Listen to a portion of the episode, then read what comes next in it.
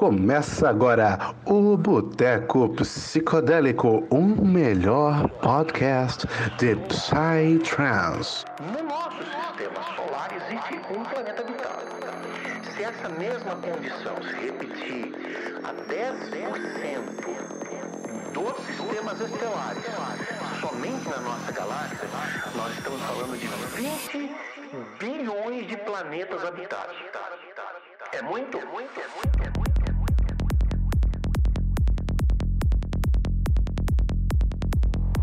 Salve, salve família, muito boa tarde, boa noite, bom dia, não sei o horário que você está escutando esse podcast maravilhoso, mas enfim, desejo que seja um bom dia, uma boa estadia agora que você vai passar com a gente nesse podcast maravilhoso, mais uma vez aqui um boteco psicodélico. E um boteco psicodélico especial, né? Estamos agora abrindo essa segunda temporada com uma novidade, cara, que eu tô muito feliz em trazer aqui para vocês, agora é o nosso primeiro podcast o nosso novo membro aqui de forma oficial, Eduardo, participando aqui com a gente. Já já ele vai chegar na voz para falar um pouquinho mais para vocês. Mas temporada 2 vindo aí, já vamos abrir o podcast aqui com duas figuras emblemáticas aqui da cena do Centro-Oeste brasileiro, sempre presente nas festas, nos eventos. E também na internet, né, de diversas formas diferentes, esses dois convidados nossos, eles estão participando aí da cena do Psytrance, somando junto essa cultura que a gente tanto ama. Então, com certeza, já que você viu nesse podcast, você quer escutar os nossos dois convidados falando, então nada mais justo do que eu passar a palavra para eles, né? Então, em ordem alfabética, agora, peraí, eu tenho que ver qual que vem primeiro na ordem alfabética? A Thalitinha, a Thalitinha. vem, né? Eu pensei em néctar e, e, sabedoria. O N vem primeiro, então, Thalitinha, como é que você tá? Preparada para esse podcast? Demorou para sair, mas saiu, né? Finalmente. Demorou, demorou, mas saiu. Tô muito feliz aí. Quero agradecer vocês pela oportunidade. Sempre curti bastante o, ca o canal, a página, né? E tô muito feliz, de verdade, de poder estar contando a história aí pra galera. E tô preparadíssimo aí pro que vem por aí. Embora, vai ser um papo fino, mano. Tô ansioso. E agora, passando a palavra pra, pra, pra ti, Glauber, como é que você tá, mano? Ansioso pra esse podcast, conta aí pra gente. Salve, salve, galera. Boa noite. É, Glauber, Projeto Sabedoria, Alien Noise e também aí do Mestre da Psicodelia. Também estou muito feliz em participar da, dessa conversa com vocês que estão aí sempre trazendo um conteúdo interessante e relevante aí sobre a cultura psytrance. Obrigado aí, galera. Oh, bora, bora. Satisfação demais ouvir isso de vocês dois, cara. É, realmente eu fico muito feliz em ouvir e aí, mano, dando prosseguimento pros nossos sempre presentes, né? Eu depois vou passar a palavra pro Edu, vou deixar ele por último, porque ele é novo, né? Então vou deixar ele por último. Mas eu passando a palavra pro cabeludo favorito de vocês do Psytrance, Afonsinho. Como é que você tá, meu filho? Muito calor por aí? Ah, padrão do Psytrance, né, meu filho? Salve, salve, galera. Muito boa noite, mano. Tá tão quente que eu tô gravando de regata, pô. Eu nunca gravo de regata, tá ligado? Mas, porra, tá quente pra caralho. E, véi, Cara, pô, que coisa boa, né? tava com a saudade de fazer uma gravação, a gente ficou um tempinho aí sem gravar, repaginando a casa, pensando na temporada 2. E feliz demais aí que eu tô com um amigo aqui que eu gosto, tá ligado? Fazendo parte agora do Boteco. Então, velho, daqui pra frente é só pra frente. Tamo junto e bora, bora.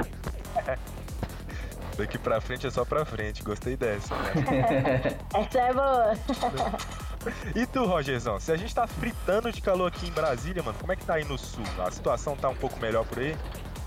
Muito boa, mano. 22 graus, tá ligado? Bem calmo, bem agradável. Uma temperatura tranquila, dá pra dormir de mantinha ainda, não tá quente quando sai na rua, dá pra pegar uma praia, mas dá pra ficar em casa suave.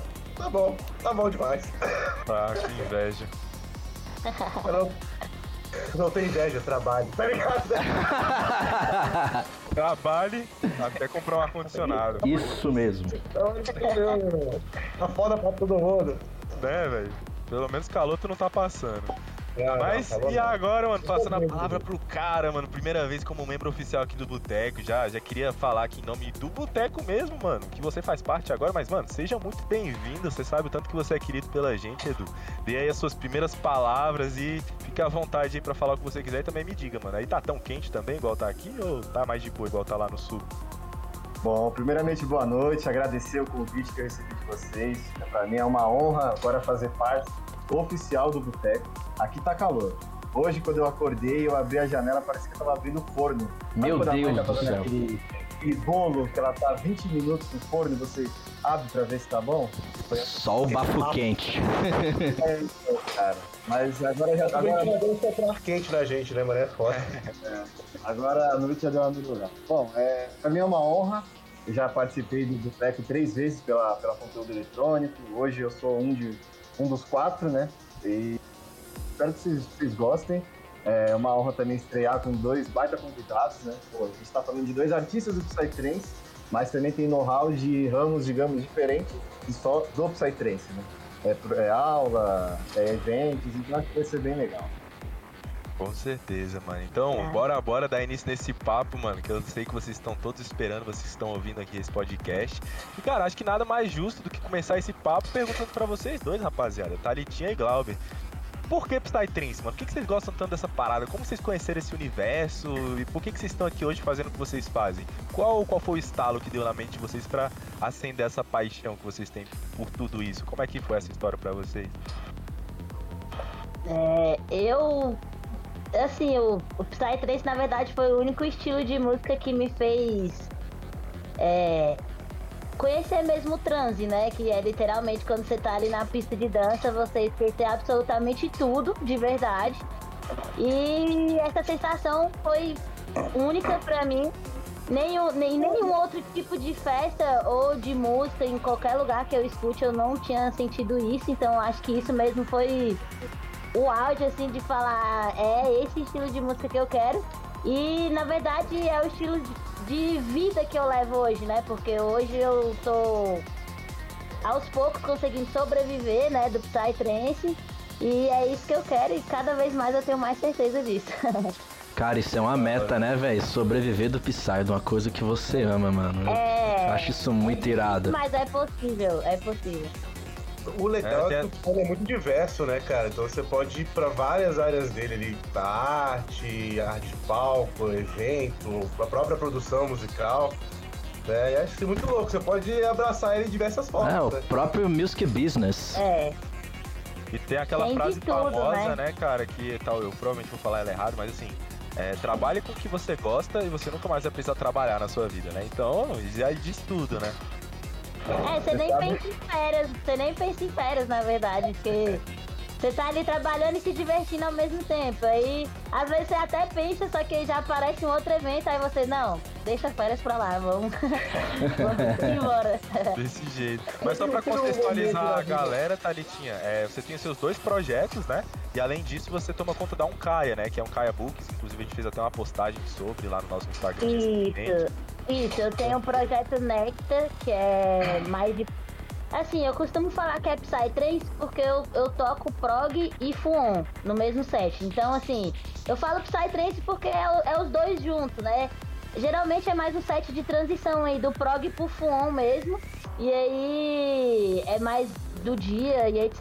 E aí, recentemente, eu estreiei o projeto de Sérgica, que é de prog dark um prog dark também bem mais quebrado, mais puxado mesmo, um pouco mais old também do que um prog dark que a galera tá acostumando a escutar e tocar hoje em dia, né? E também tem a Oncaia, que é uma agência, né, de artistas, produtora de eventos também, a gente já realizou quatro eventos da Oncaia. E também, atualmente, tem mais ou menos um ano e meio, dois, que eu também tô montando o bar consignado dentro dos eventos de Psytrance, né? Então, tô fazendo de tudo aí. É um pouquinho de cada. é, um pouquinho de cada.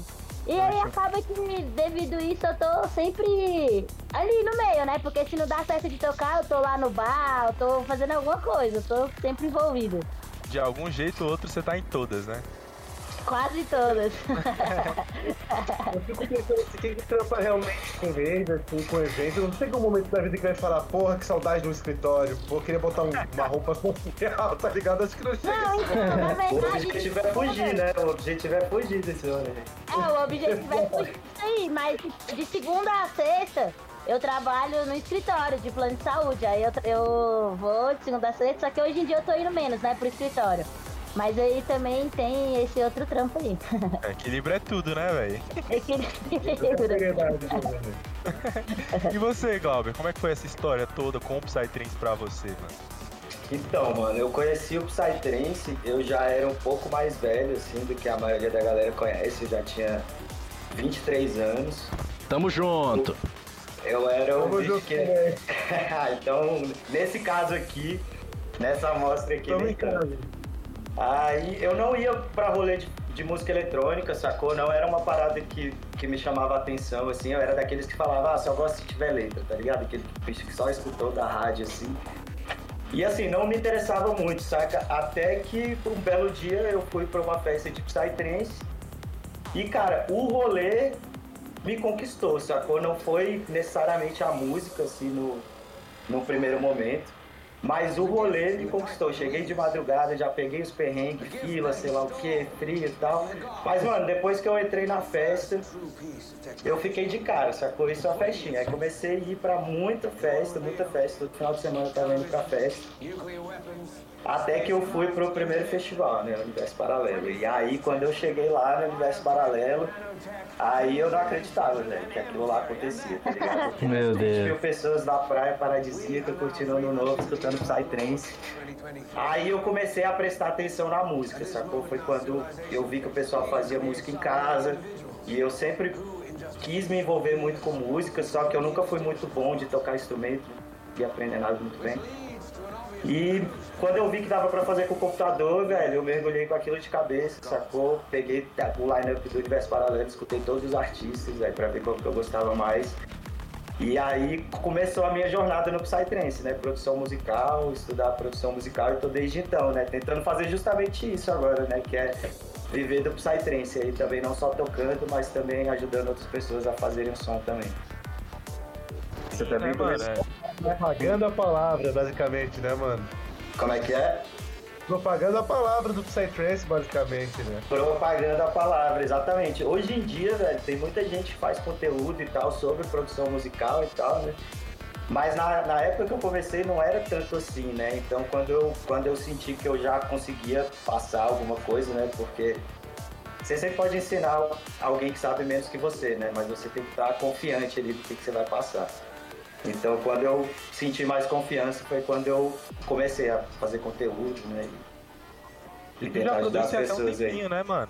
Você tava Tem. comentando mais cedo que você tem mais de um projeto, né? Você tem o Alien Noise, você tem o, o Sabedoria. É, Sabedoria e Além Nós, né? São os dois projetos. Um de progressivo full on, e essa transição assim, e o Além Nós que é. É um night, mas não diria que é um night puríssimo, né? A gente tenta colocar umas melodias, uns harps assim e tal. Mas é uma parada já mais acelerada e com uma influência mais noturna também. É que esse negócio de rotular também, né? Um projeto lá, é um full all night, é complicado, né? Porque você, se você fica se rotulando, você fica preso àquele tipo, né?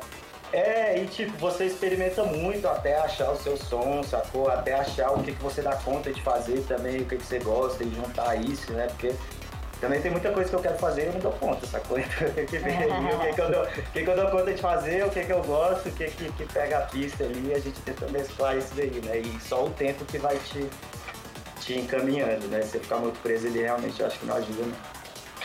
Mas o cada um teu tem projeto Alien Noise processo, você né? faz ele em parceria, né? Com, com a Atomic, né?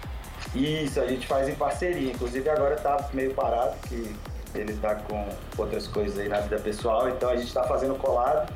Mas vai sair uma track agora no final do ano, colado com o Creep D. Da hora. Vai ser massa, vai sair no Aledon. Ah, brabo, Pra brabo. anunciar. Creep, Creep Deep é brabo, gosto do som dele. Chamazeiro. Mas e aí, me conta um, um- um detalhe aqui, ô, ô, ô, os astronomes aqui que estão bem aqui na minha frente, porque eu peguei do projeto Lisérgica. É, você faz, você faz a, esse rolê de é, fazer o bar das festas há dois anos mais ou menos, né? É, Isso.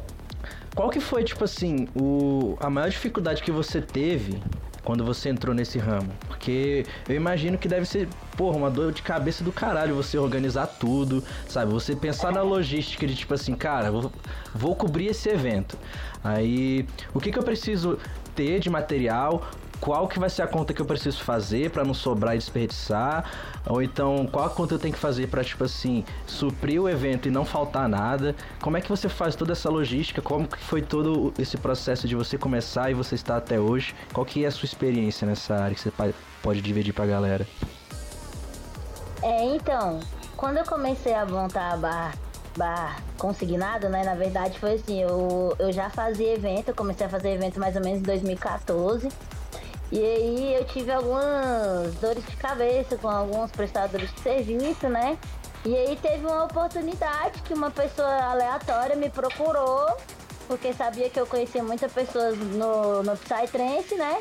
Pra gente trabalhar junto. E aí beleza, aí eu comecei a trabalhar com essa pessoa e etc, não deu certo. Só que ao mesmo tempo que não deu certo trabalhar com essa pessoa, deu certo o serviço prestado pros produtores, né? E aí a galera tava sempre procurando, eu falei, cara, eu acho que eu consigo fazer isso sozinha. Aí fui atrás dos contatos, do fornecedor, já, o contato dos produtores eu já tinha, né? Então assim, no começo, quando eu comecei, é, era totalmente no escuro, porque eu não tinha um cálculo. É, aqui em Brasília, não, a galera não é de, de, de uma outra pessoa que presta o mesmo serviço que eu, ela não vai chegar em mim e falar, ó, Pra mil pessoas é tanto, então. Pelo contrário, a galera omite total, você tem que se virar. Total, né, velho? É. Então, quando foi no começo, eu, nossa, eu tomei muito prejuízo. Eu pensei em desistir várias vezes, de verdade, porque assim, eu sempre fazia tudo certo, só que aí acontecia de eu confiar em alguma pessoa, e aí no final as contas não baterem, enfim, vários perrengues. Só que aí aos poucos eu fui juntando cada coisa ruim que acontecia no evento e não fazia mais, né? Então assim, funcionário hoje é uma coisa que, que eu não abro exceção, é só a galera da minha confiança. Então hoje tem algumas regras, se você quiser fechar o bar comigo, vai ser desse jeito. Senão eu não fecho, porque infelizmente eu já sei que não vai dar certo, entendeu?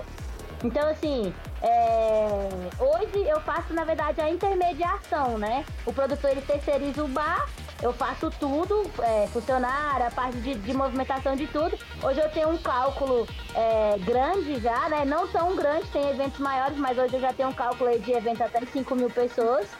Que, que a gente teve que conseguir agora nessa última, né? Que foi a Ritual Sonoro. Mas hoje a gente já tem.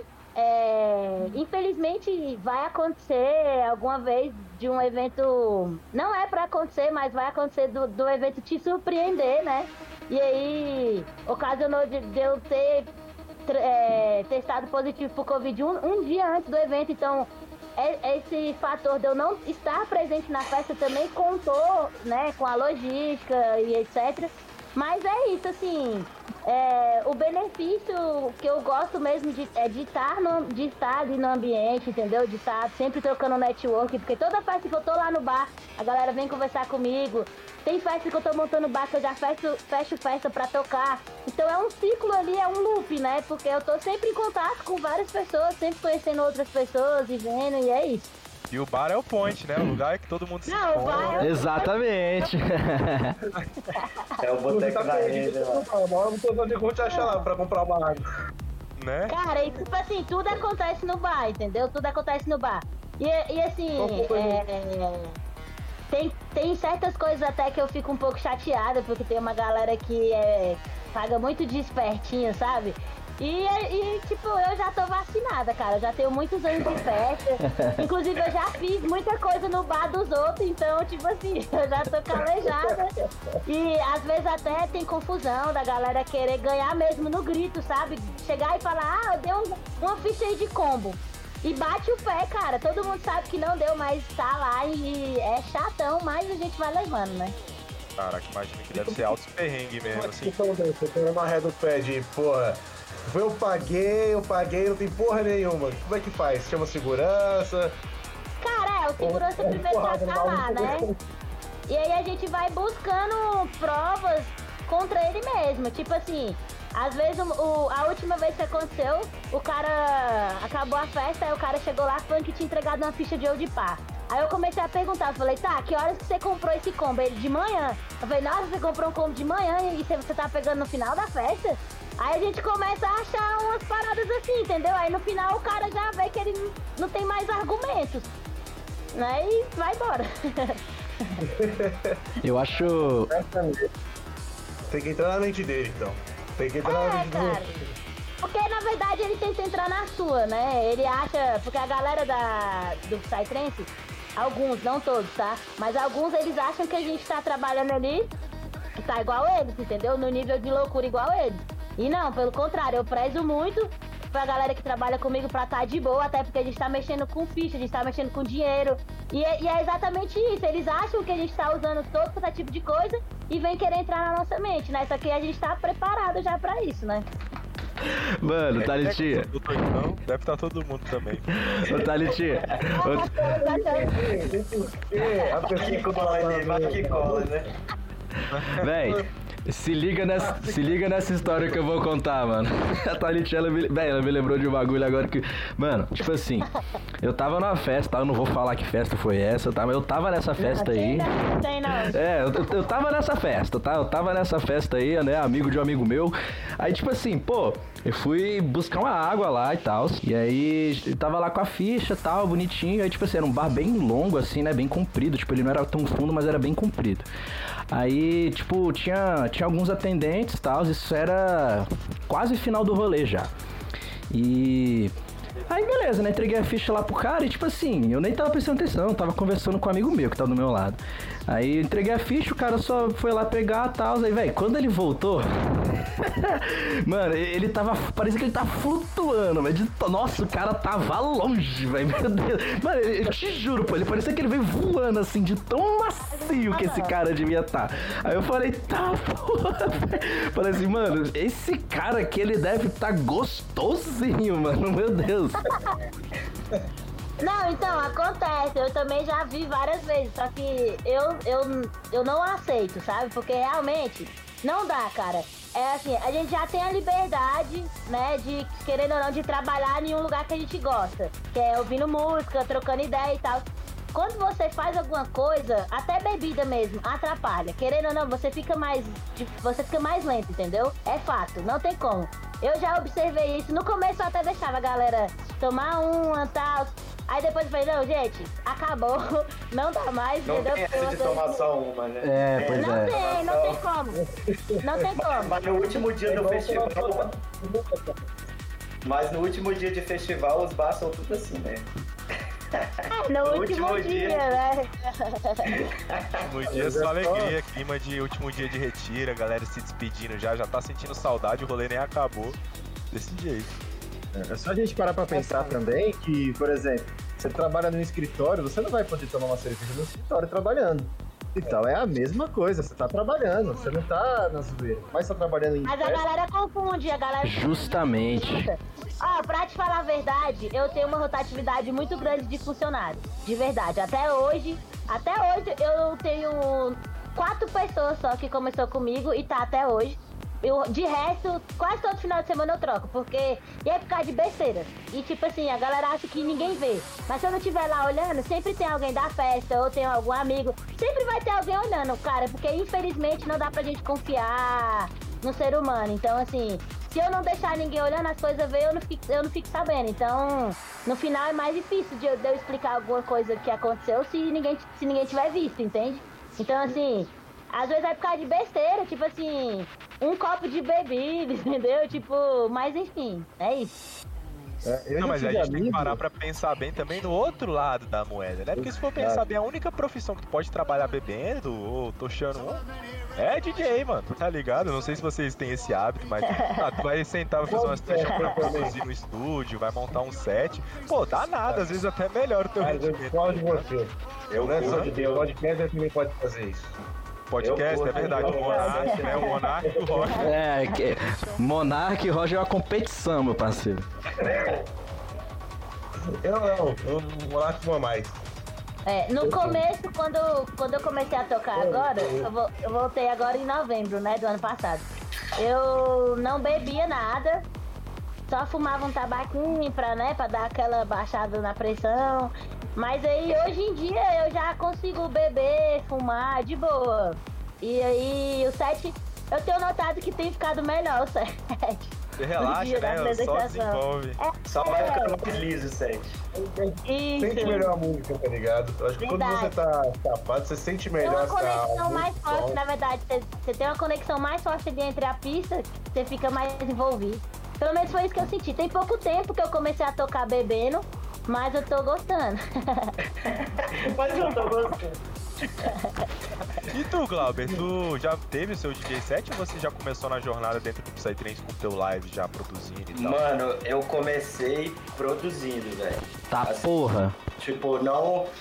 Não bateu aquele interesse de começar a mixar, nem, nem nada antes, sacou? Eu queria saber como que o som era feito, sacou? Se a galera fazia aquele som em casa, no quarto, como é que é esse negócio, velho? Eu vou tentar fazer também, sacou? Então foi, foi bem assim, sacou? Então eu já tava produzindo aí há uns dois, dois, três anos, quando eu fui tocar a primeira vez, que foi até numa festa da Thalitinha, que eu toquei DJ set, mas assim, eu mal sabia mexer no mixer, fiz um DJ set meio lombrado lá. Deu certo, não tinha muita gente, mas foi a única vez que eu toquei um DJ set, assim. Depois, quando eu toquei a primeira vez, eu já toquei metade do set, já era música autoral. E a jornada foi essa, produção musical pra mim. É. Você chegou com os dois pezão na porta, né? Foda-se, não vou mixar não, já vou chegar É, no meu live. tentando, né? Tentando. Não quer dizer que, os- que a voadora quebrou a porta, né? Mas ela aconteceu. mas, mas foi. Não, o cara não veio pra brincadeira. Ele começou no primeiro festival Universo Paralelo e o cara É? começou produzindo antes de mixar. Isso aí tá pra brincadeira, não.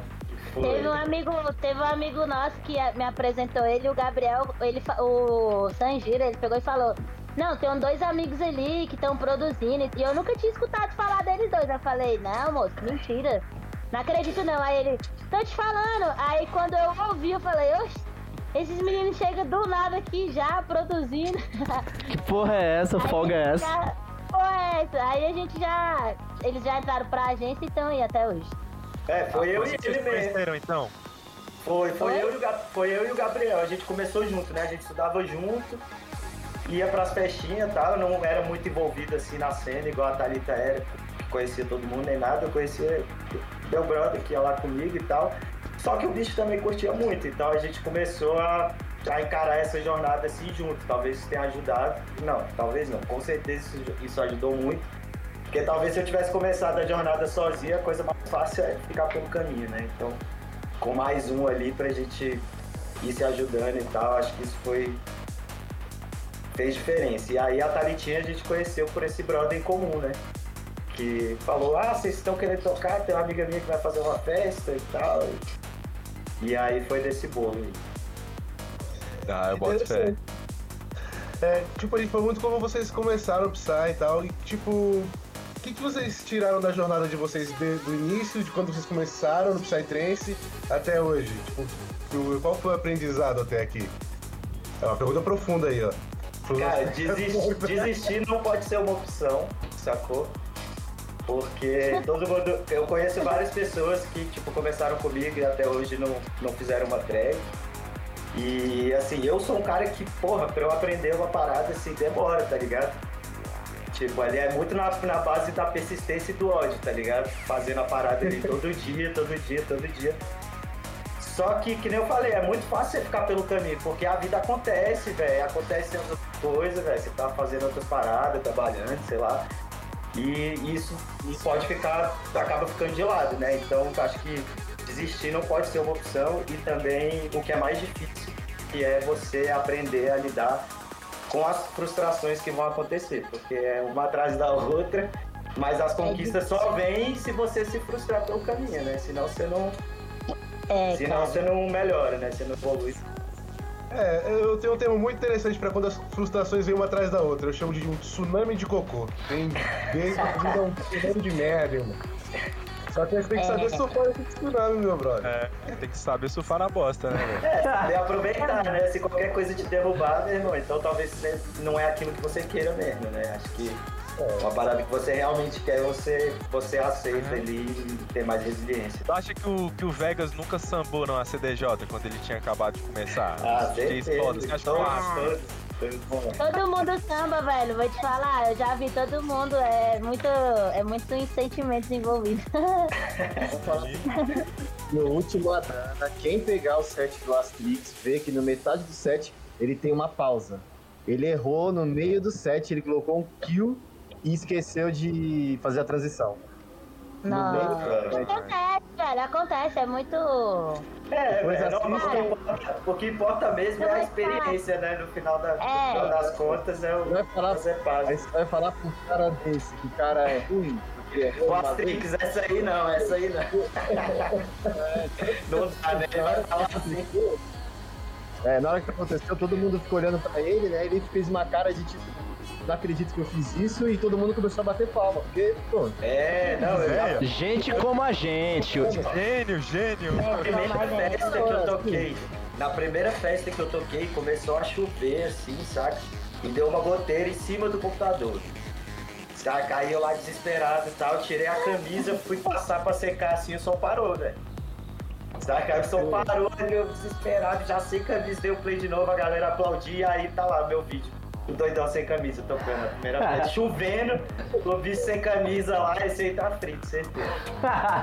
E foi só o, o terror do momento ali. mas a gente Nossa, passa muito ainda- perrengue, né, velho? A gente que é DJ Muito. sempre dá alguma Eu bosta. ainda, tá? eu ainda é, sinto muita ansiedade antes de tocar. E aí, de vez em quando, eu ainda faço umas besteiras no começo do set. Depois aí eu já me sinto mais em casa. Mas assim, nossa, as duas primeiras viradas eu ainda tô meio que tremendo, assim, saca? Às vezes tem que dar ruim. pra. É, então, tô começando agora a beber, tá dando certo. Cerveja de boa três cigarros. Vocês ficam ansiosos antes de tocar, eu fico ansioso de escutar o cara tocando. Fico falando, tá porra, tá entrando. Bora, bora, bora. Nossa, eu fico, velho. Caraca, mas. Mas sabe uma teoria que eu tenho, tá rapaziada? Que tipo assim, a gente que é DJ, a gente que, que é um assíduo ouvinte de Psytrance, a gente tem um ouvido mais, digamos que, sensível pra escutar as paradas. Quando algum artista tem. faz algum erro mais técnico, né? Às vezes até uma track que não tem uma qualidade tão boa, você consegue perceber mais. Mas assim, eu acho que, mano, 95% do rolê, às vezes pode dar uma sampada, às vezes pode mixar uma, duas músicas que não tem nada a ver. E a galera Não percebe. nunca vai Também perceber. concordo. Ah, eu concorda sou com isso? tão. Total, ó, tem festa que às vezes eu. é, E eu, eu sou muito crítica comigo mesmo, sempre fui. Eu conto quantas eu, eu errei, quantas eu acertei. Aí teve uma festa que eu errei três, né? Aí o brother veio falar comigo, aí ele também contou, ele, ah, você errou três, não sei o quê. Aí, tipo, outras pessoas vieram falar comigo, aí eu tava chateadona, aí eu, poxa, velho, errei três, aí neguinho, tipo, Oi, eu nem ouvi, eu nem vi que horas que foi, não sei o que. Então, é poucas pessoas que conseguem, tipo, definir o erro, na verdade. Sim, total. E logo Ah, depois, né, o, o resto da música acontece e. Não, se você, é de- dependendo do jeito que você voltar, né, aí você já consegue corrigir o erro ali na hora, dependendo. Se você conseguir tirar rápido, né? É, o lance é que conforme você vai adquirindo conhecimento técnico da coisa, você fica mais chato pra ouvir, tá ligado? Igual, tipo, por Hum. exemplo, eu toco guitarra, aí eu vou ver outro guitarrista, eu vou ser o cara mais chato pra ouvir. Ele fala, ah, isso aí tá errado, isso aqui tá certo.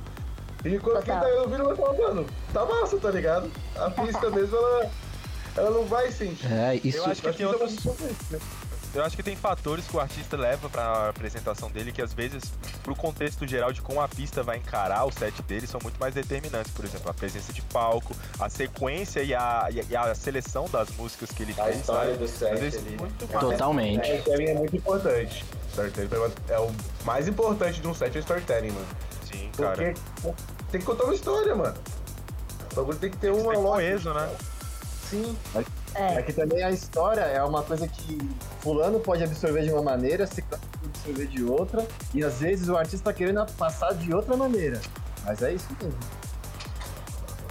É, o que eu escuto não é o que você escuta, né, velho? E, e realmente, an- antes, quando eu era só público, era mais mágico, Botafé, escutar as músicas Hum, no peazão, assim, que via, que via aqueles negócios de um lado, pro outro e pra trás, assim, ai que caralho, velho, que que é isso? E aí depois, quando você tá com o ouvido mais treinado, não é tão assim, sacou?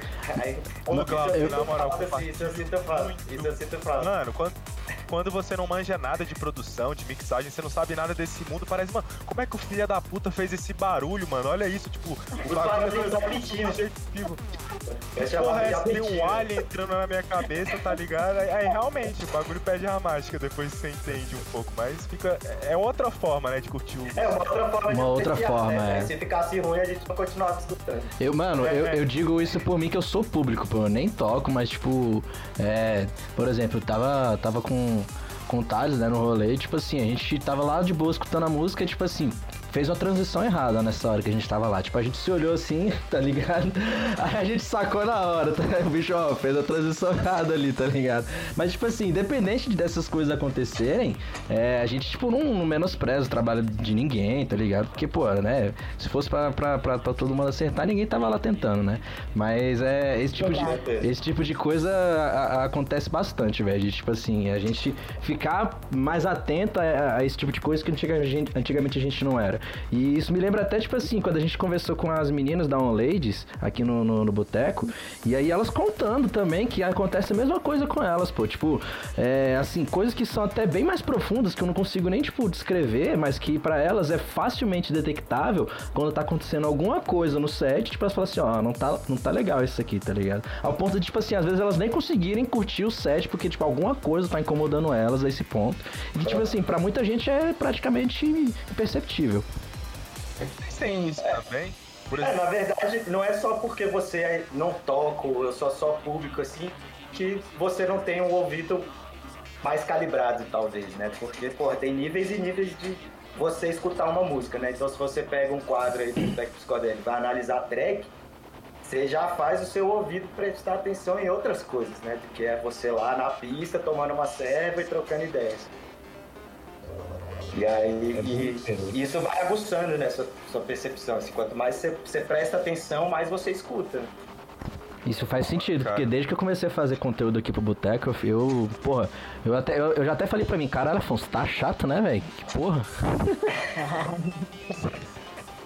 Ô, logo o Afonso começou a curtir as músicas mais mainstream possíveis, né, cara? Agora ele tá virando um menino chato. Vai ficar chato. É, eu tô andando muito contigo, Roger.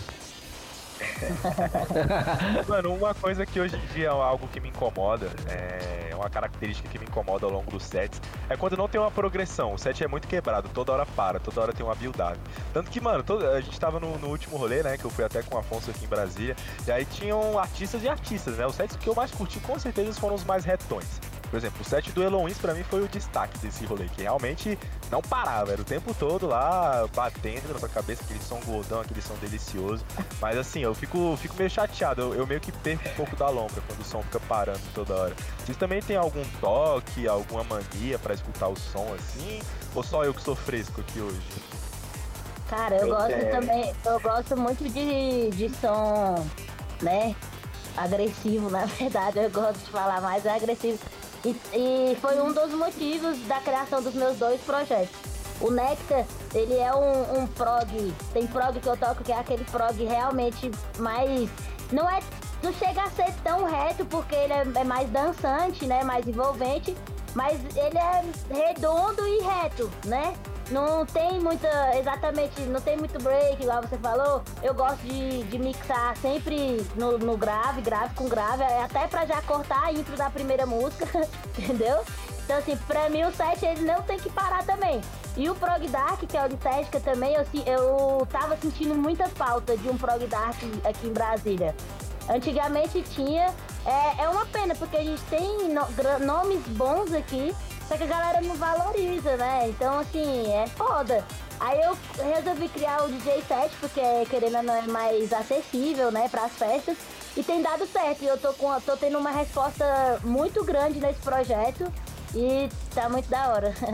Na moral, Thalitinha, eu admiro muito teu projeto Licérgica, porque, tipo assim, eu tava até escutando o set que você postou no SoundCloud, eu tive uma nostalgia muito grande ouvindo, porque é, eu, antes de tocar o meu projeto hoje, atual, que é o Sariema, né, onde eu toco principalmente um, um som mais puxado ali pro Flow Night, eu tocava Prog Dark também. É um Prog Dark muito parecido com o que você toca, bem, bem puxado assim pro offbeat, um som gordo, um som pesado, um som bem.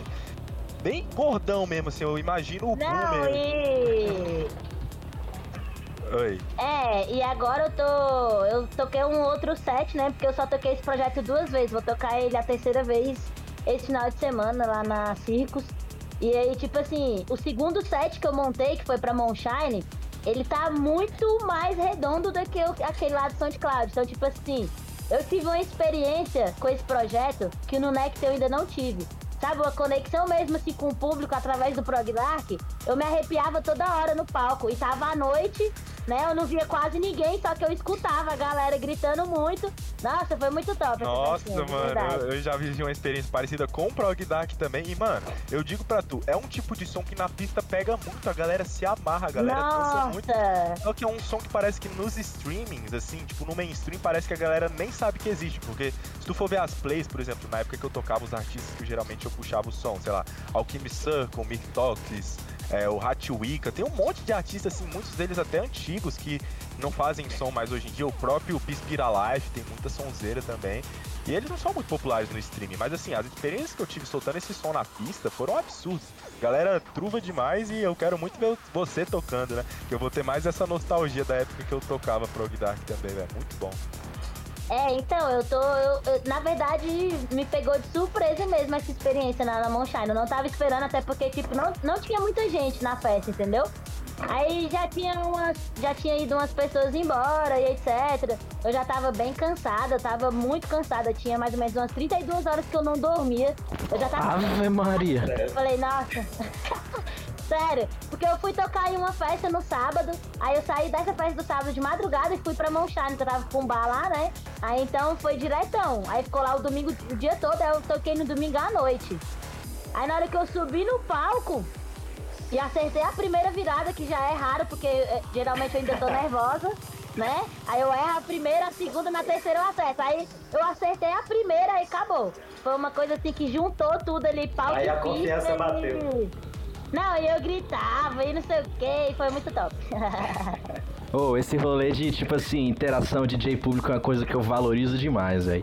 Porque, tipo. Não, e o, e o melhor é que tava escuro, né? Aham. Então a conexão era aos gritos, né? Tipo, ah, ah, ah, e vai. e- Mano, isso aí me arrepia, velho. Isso aí me arrepia demais.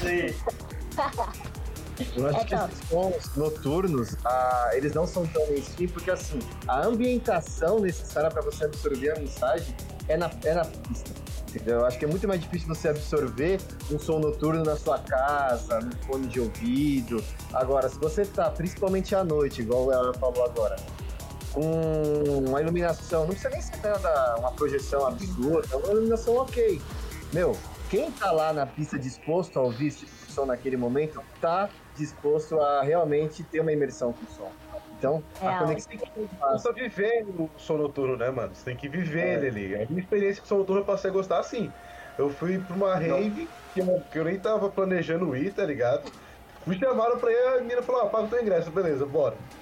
Aí foi o tal que tava tocando era Baphomet Engine, mano. E, mano, a sonzeira brutal daqui do bicho, né? Daquele jeito eu curti muito, cara. Baphomet Engine, eu não sei se a pronúncia... Baphomet É. Engine, se fica mais fácil. Conheço, eu conheço. Roger fez Fisk, né, meu querido? Hã? Roger fez Fisk. Eu vou ficar falando com sotaque, toma no cu. Ô rapaziada, mas a gente tava falando de Prog Dark agora há pouco, mano. Aí eu vi aí a camisa do, do Glauber, da Soniton. É da Soniton, né? Essa, essa camisa que você tá. Nossa, saiu um Não. VA deles.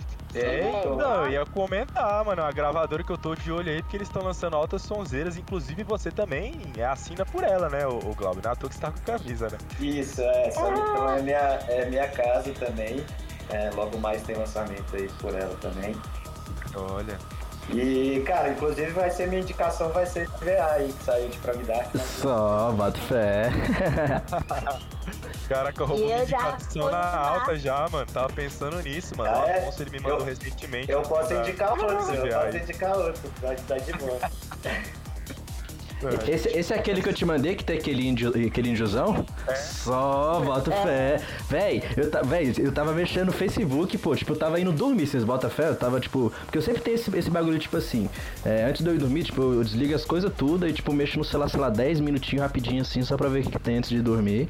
Aí, beleza, tava lá no Facebook e tal, aí, assim, eu já vi aquela capa e falei, pô, capa bonita, hein? Deixa eu ver. Geralmente eu não escuto música antes de dormir pra não me atrapalhar e tal. Mas falei, essa capa aqui me chamou a Aí eu botei assim, já tava já bem num trecho assim de uma música. Aí eu falei, caralho, filho, que sonzão, mano, tá porra? Porque, tipo, né, eu, eu não escuto muito prog dark e, tipo assim, eu fiquei até em dúvida quando eu escutei é, esse som, porque é, eu não vou lembrar o nome aqui da, da, da gravadora, o Thales vai até poder me corrigir depois, mas eu. eu não, não, não, não essa, não essa, mas é, é outra gravadora, é por causa disso aqui que eu vou falar. É, eu, eu achava que era é, Prog Forest quando eu tava escutando. Eu falei, pô, e agora? É Prog Dark? É Prog Forest? Agora eu tô em dúvida. É aquela que a gente. Daquele, daquele produtor que a gente viu na última High, você lembra? O Fisheye? Ah, Intermind. É, Intermind, isso, isso, isso. É, na verdade eles começaram a chamar assim, né? Aí, Isso, foi. Mas aí eu falei, velho, caraca, pô, que sonzão. Aí, tipo assim, eu lembrei, né, que o Thales, ele tocava Prog Dark antes. Falei assim, velho, tem que mandar isso aqui pro Thales. Pô, aí, tipo, de noitão, assim, eu mandei pro Thales. Aí depois o bicho lá viu no outro dia e falou, caralho, sonzão. Eu falei, é, Ah, velho. primeira coisa, tá? aí eu peguei e mandei pra Thalitinha. Aí ela falou, mano, já, já tá no set já. Eu falei, porra, cheguei atrasado. Eu já vou tocar, eu vou tocar três músicas desse, desse VA aí agora, domingo. Caraca, muito top. O Soniton céu. tá representando e tá vindo muito mais por aí, velho. Vai ter agora um- uma campanha que a gravadora vai fazer, coletar tracks de produtores pra fazer um, um VA só de produtores é, que não são da gravadora, né? E.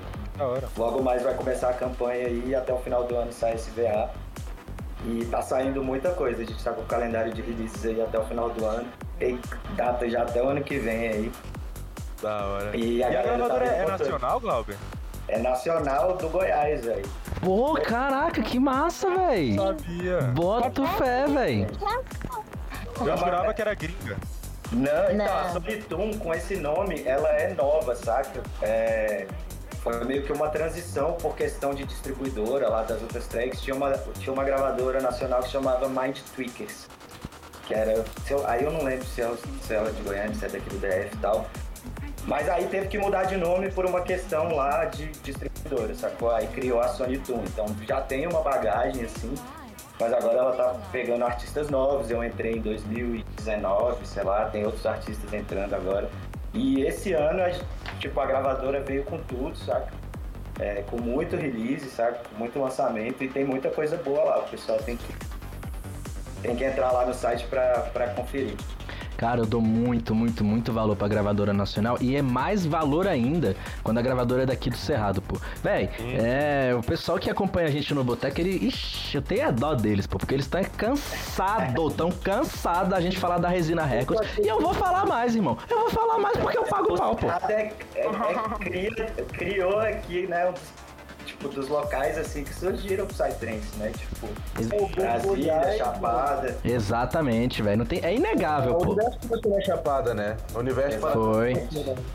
Mano, não sei se vocês vão concordar comigo, mas a natureza do próprio Cerrado, a nossa biodiversidade que a gente tem aqui, o ecossistema, ele, para mim, ele é uma fonte inesgotável de criatividade, de psicodelia. O Cerrado é muito psicodélico. Sim. E, e eu tenho essa visão. cachoeira, lugar pra fazer festa. É, é o que não falta, Já mano. Eu acho esse lugar né? maravilhoso. Tirando verdade, set- agosto e setembro, que é seco para um caralho e quente para um caralho, aqui é um paraíso, mano. Eu amo esse lugar. Um dos lugares mais. Um dos lugares mais irados que eu acho, assim, que tem aqui ao redor é lá no Sato Curumbá. Nossa, todos os, os, os TF, né, que são os Transformation lá, o local é incrível. Na boa, eu vou. Eu, eu- eu- eu vou pagar um. Vou pagar um, um, um ônibusão, eu vou trazer o Eduardo pra cá pra ele curtir uns rolês com nós, né, Eduardo? Fala, porra, lá, olha seu arrombado.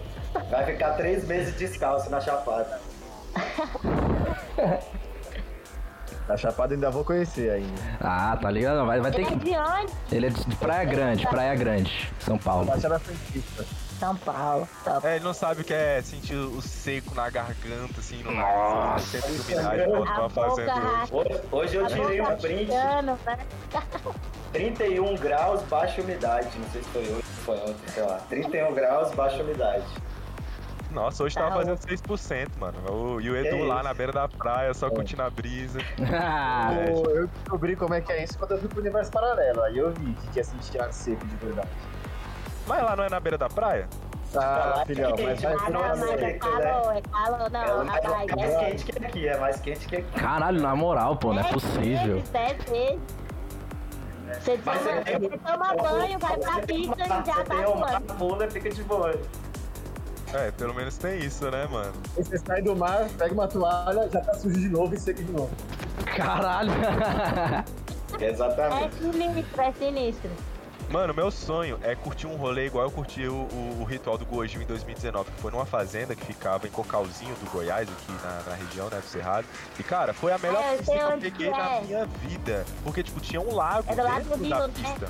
Aí, tipo Isso, assim, eu- o dia quente pra caralho, ah, foda-se, vou dar uma mergulha ali no rio, acabou, tô, tô novinho em folha, foi, foi muito confortável O, esse o primeiro Transformation que voltou recentemente foi lá, nessa, nesse, nessa chácara e lá é muito top. Essa fazenda é incrível, mano, incrível, Mas era no mesmo lugar do Gojil. Eu toquei nesse Gojil, toquei no Tilau. É, e- então é que tinha o chillout lá em cima e a pista embaixo, do lado do rio. Mas ela Olá. lembra daquele outro festival lá? Que tinha É, o primeiro, toboágua o primeiro.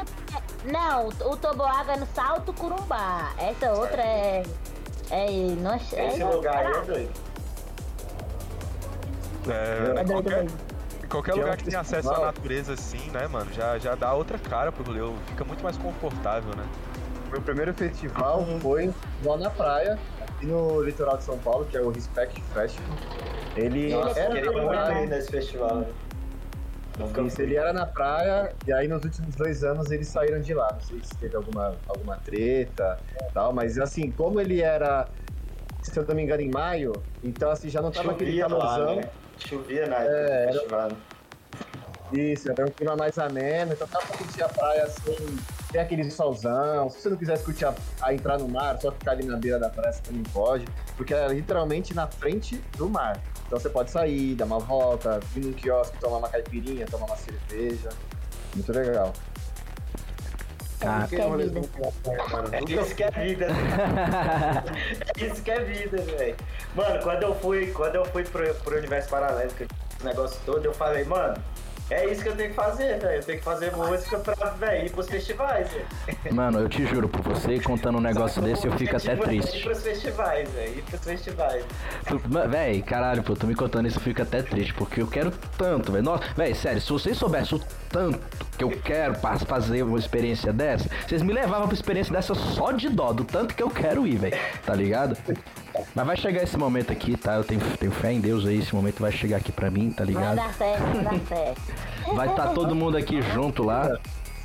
A aldeia Outro Mundo, na verdade não, a praia e Mundial, se eu não me engano, eles eram em outro lugar, na cidade de Lagoinha, e aí eles eh, tinham uma cachoeira próxima também. Tem fotos do pessoal do Menina. festival, o Mundo de Oz, acho que de 2013. Nossa, deveria ter frio lá, né? É, acho que de 2013, e aí tinha a cachoeira ao lado do- da pista. Imagina. É, velho, eu já vi uma foto de um rolê que rolava no Amazonas. E aí tinha um, ele é formado também pelo próprio Rio Amazonas e era num lugar, mano, muito Que é o diferente assim. Jacundá, né? Acho que é, acho que é o nome do festival é esse mesmo. É, eu, eu acho que é. A galera da, a galera da conteúdo, o Eduardo vai saber é, falar melhor. Eles já fizeram um post sobre, sobre esse festival. A gente fez sobre o Jacundá e teve um outro festival também que é lá na- no norte. Eu não me lembro qual é o nome, mas tem dois, e que um era tinha uma foto que a gente postou, que era o main floor, exatamente do lado do rio também. Imagina. Jacundá ainda é um pouquinho mais pra dentro. lá- Teve um aqui perto, pô, que era desse esquema, que era o Florist, foi em Cristalina, era um festival não muito grande nem nada, mas o lago era do lado da pista. Tinha a pista que assim do lado era. Lagão. Mano, imagina, pô, você tá lá curtindo o Psyzão, aí você vai entrar no, no, no lago assim, você vai lá dar um jacarezão assim, tá, porra, meu parceiro, lagartixa, tu bebeu muita água, e tá lá os dois lá curtindo a pista junto. Tá vacinado. Podia ficar dentro da água, pô, curtindo a pista. Pô, meteu essa, viu? foi mal, cara, foi mais forte do que eu. Meteu essa, caralho. Ô, Marco, tá. de- deixa, eu- deixa eu trazer agora um assunto sério aqui, rapaziada, né? Eu vou, que eu, Mas é um pouco perigoso ter um lago do lado da pista, mano. É um Ah. pouco perigoso. o que que é perigoso? Cara, todo dia com sede, tomando água do lago, a diarreia que isso ia dar, meu amigo. Ah, é, é. escolhas. Aí é sua escolha, meu parceiro. Teve um episódio, teve um episódio desse já no, num festival por aqui. Eu lembro de uma Em todos os hein? lugares Tinha escrito, não beba a água da torneira. Aí a galera enchia as garrafas. Aí depois tava todo mundo daquele jeito. O bagulho é, velho, você, você sustente as suas gracinhas, pô. Cara, mas qual é a viagem desse povo, mano? A gente chega lá pra dar mijada, né? No meio do rolê, tá lá o banheiro todo cagado de dos pés e cabeça. É, banheiro de rede é sempre aquela delícia, né, mano? Não, mano. Ah, não, maravilhoso. aquele- o cheiro, o cheiro de, de terra molhada com merda já me dá aqui, ó, lágrima nos olhos de saudade. Toma no seu cu, Roger. Tá de rave é tanto que o menino tá com saudade do pé do banheiro. é, não, pô. Mata no carnaval, o banheiro é, é tão Porra, lindo velho. quanto de rave. Ah, não é a mesma vibe. Não vamos é a mesma vibe. Ô, não, mas aqui, mas aqui, deixa eu, deixa eu trazer aqui o assunto sério aqui, ó, assu- assunto sério, assunto sério, prometo.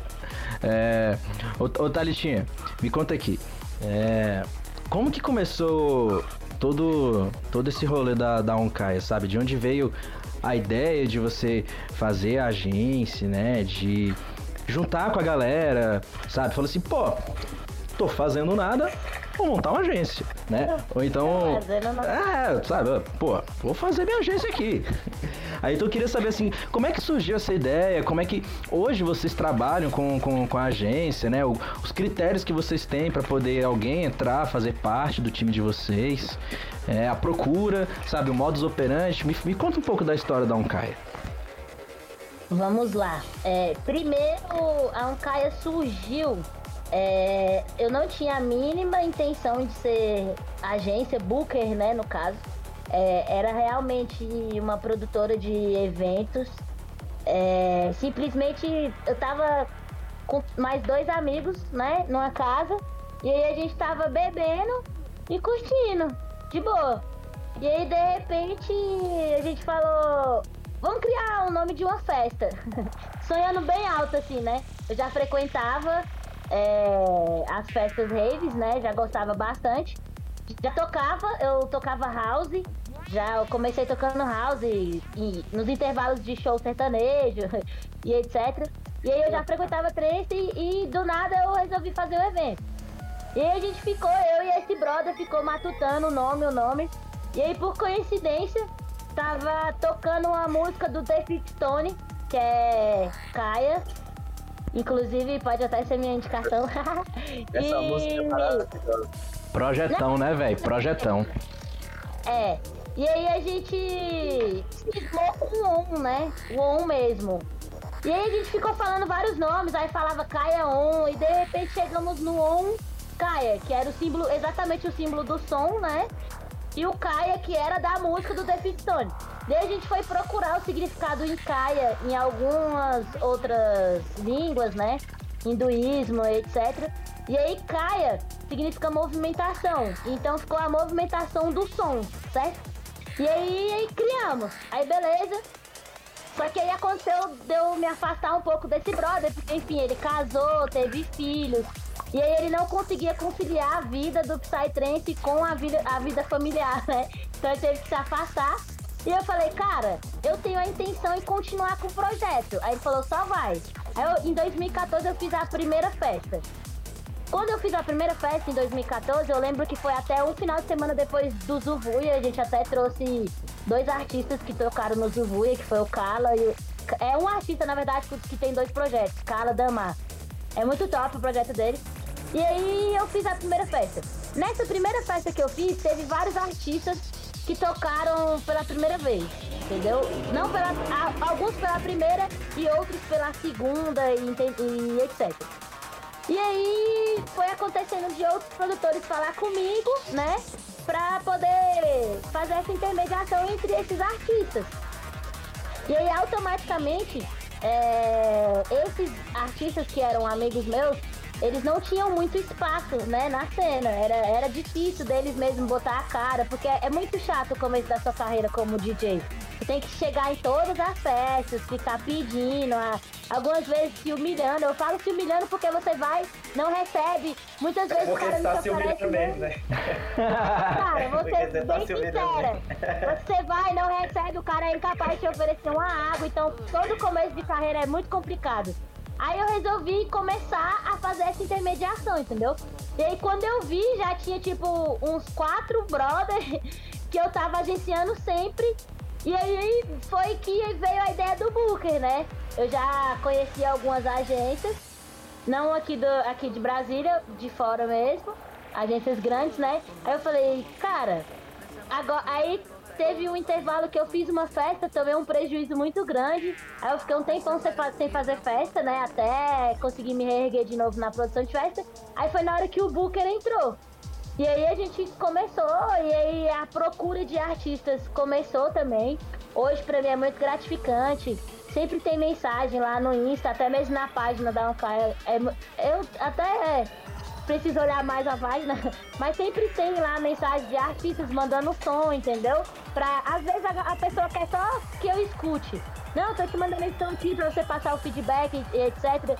Então assim, pra mim, não, não vou mentir pra vocês, não foi uma coisa que eu planejei ter, entendeu? Mas foi uma coisa que foi acontecendo e que eu não pude, eu não pude fugir, na verdade, porque eu ia. eu- hoje, hoje eu consigo ter, né, um retorno financeiro não grande, né? Porque, enfim, agora que a gente tá aumentando os cachês e etc.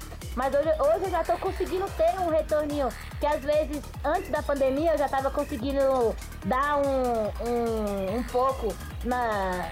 Investir mesmo na carreira dos artistas, né? Um FT Movie, o artista paga metade, a agência paga metade. Então, assim, o meu objetivo é esse: quando tudo voltar ao normal, sempre ter fundo de caixa na agência pra gente investir mesmo nos artistas. Porque, assim, eu não vivo só disso, né? Então, pra mim, quanto mais. O melhor investir mesmo nos artistas, a gente vai ter mais visibilidade. Então, o, o objetivo é esse.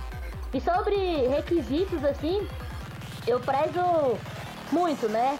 É, Eu já tive algumas experiências ruins com alguns artistas que eu tive que desligar da agência. Então, assim, eu prezo o comportamento fora e dentro da festa, porque não adianta você ser só uma artista top ali na hora do palco. Desceu do palco, você tá fazendo besteira na pista, você não tá se comportando como um artista de verdade, entendeu? Então, assim, hoje eu tenho um critério maior porque é muito fácil é, você destruir com tudo que você construiu em anos. Então eu não deixo ninguém. Quando eu vejo que tá dando problema, eu já desligo, entendeu? Já, cara, não, não é assim. Você, infelizmente, agora você não tá preparado pra uma agência e é isso. Mas assim, eu tenho encontrado muitas pessoas boas, na verdade, o Glauber aí, que é o Sabedoria e o Atômico, que estão comigo desde o começo. É, tem artistas que foram pra outras, outras agências maiores também, que eu também sinto muito orgulho disso, né? E é isso. Caraca, máximo respeito por isso aí que você falou, velho. Boto muita fé. Tipo, dá pra ver um, um ar super profissional na sua fala, tá ligado? É. Porque imagina, né? Uma coisa, tipo assim, alguém tem uma ideia e fala, ah, vou fazer um projeto, né? Vou abrir uma agência, sei lá, e tipo, só tacar no foda-se. Tipo, não se importar com aquilo que você criou, né? Não dá valor até ao seu próprio trabalho.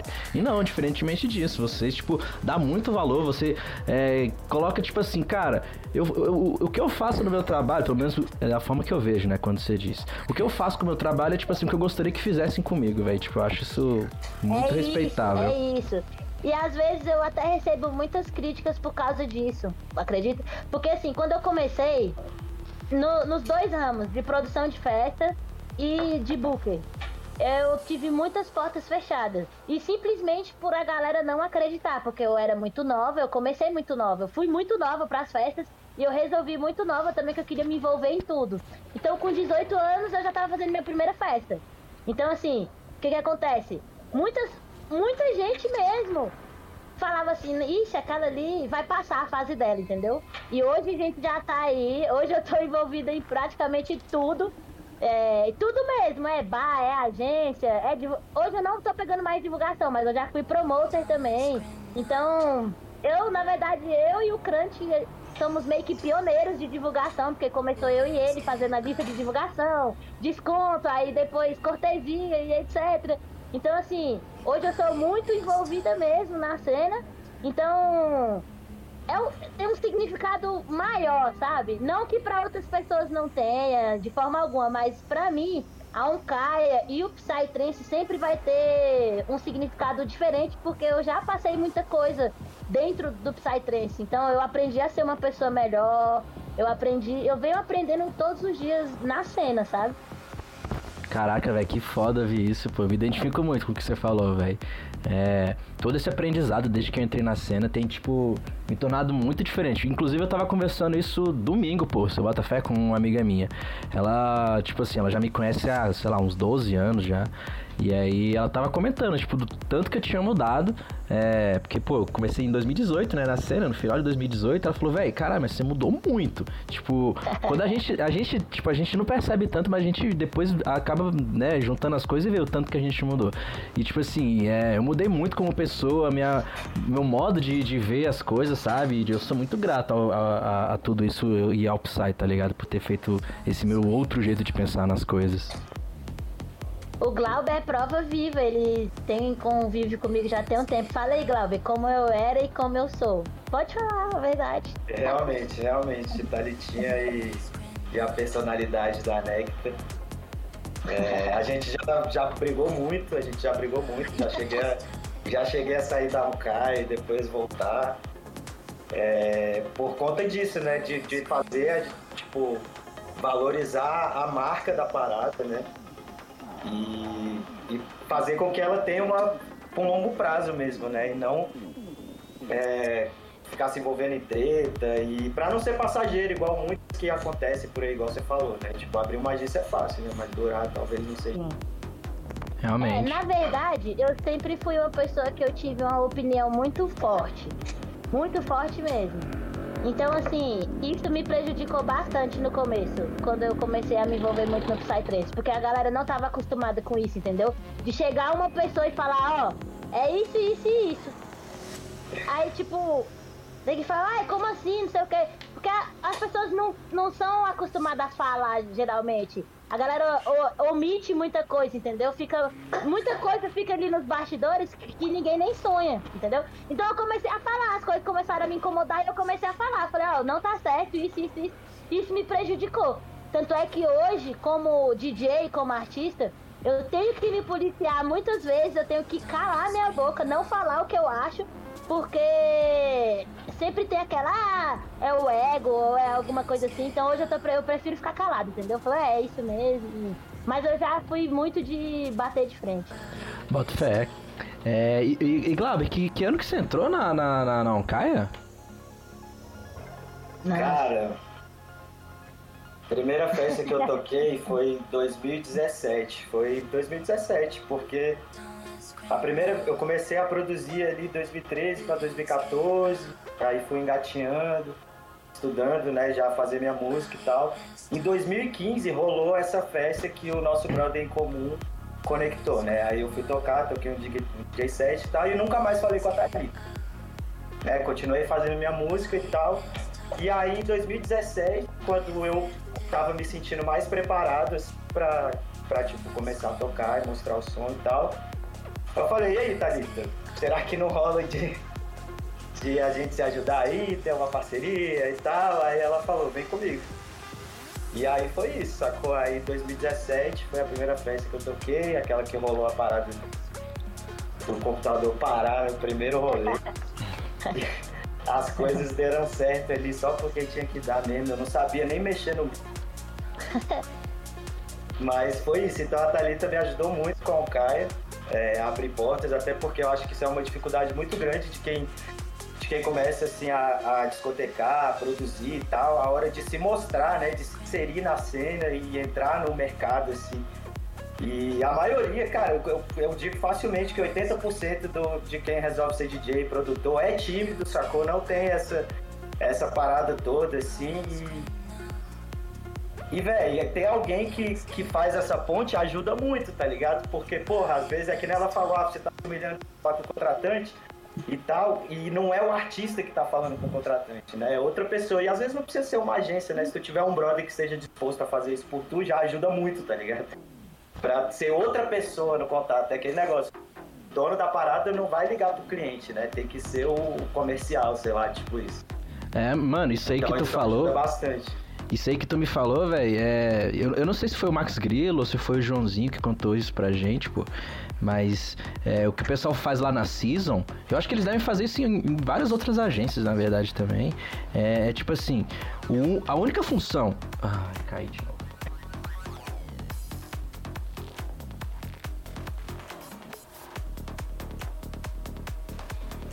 Ah, tu- Oba! É, toda vez que ele vai contar uma história, né? Agora machucou, mano. Alô! Alô, alô! Caralho, pô. E aí, mano? Eu não posso. Tá bem, mano? Ô, eu não posso, con- não posso contar uma fofoquinha, pô. Que que é isso? Tá parecendo o João Kleber mesmo. Parecendo o Vasco. mano. Mano, eu- eu- mano, é, é engraçado porque, tipo, pô, não é quando assim vocês estão contando história nem nada, é quando, tipo assim, eu falo, não, eu vou contar uma fofoca. Aí, tipo assim, o, o, o- Discord fala, não vai. Aí eu, porra, sou cancelado, pô. Não vai. Mas. Ei, pensa bem se você vai contar. Ah, Não, não, não, vou contar. Repensa aí, repensa aí. Mas é. O que eu ia contar, tipo. Pô, deixa eu só pegar aqui o fio da meada, velho. É, eu tava falando do, do, do Joãozinho, né? E. Não sei se foi ele ou o Max Grillo que contou essa história, mas. Que tipo assim, lá na Season. É, e também deve ser assim em outras gravadoras. O pessoal lá, eles. Tipo assim, o produtor, a única função que ele tem e que ele deve se preocupar lá é produzir a música dele, fazer o som dele, tá ligado? E eles. sobre isso. Pois é, e eles deixam, tipo assim, tudo, tá ligado? Toda dor de cabeça, tipo, promoção do artista, sabe? Tipo, é, lidar com a festa, cachê, tá ligado? Hotel, passagem, é tudo, mano. Tudo, tudo, tudo, tudo. Agência.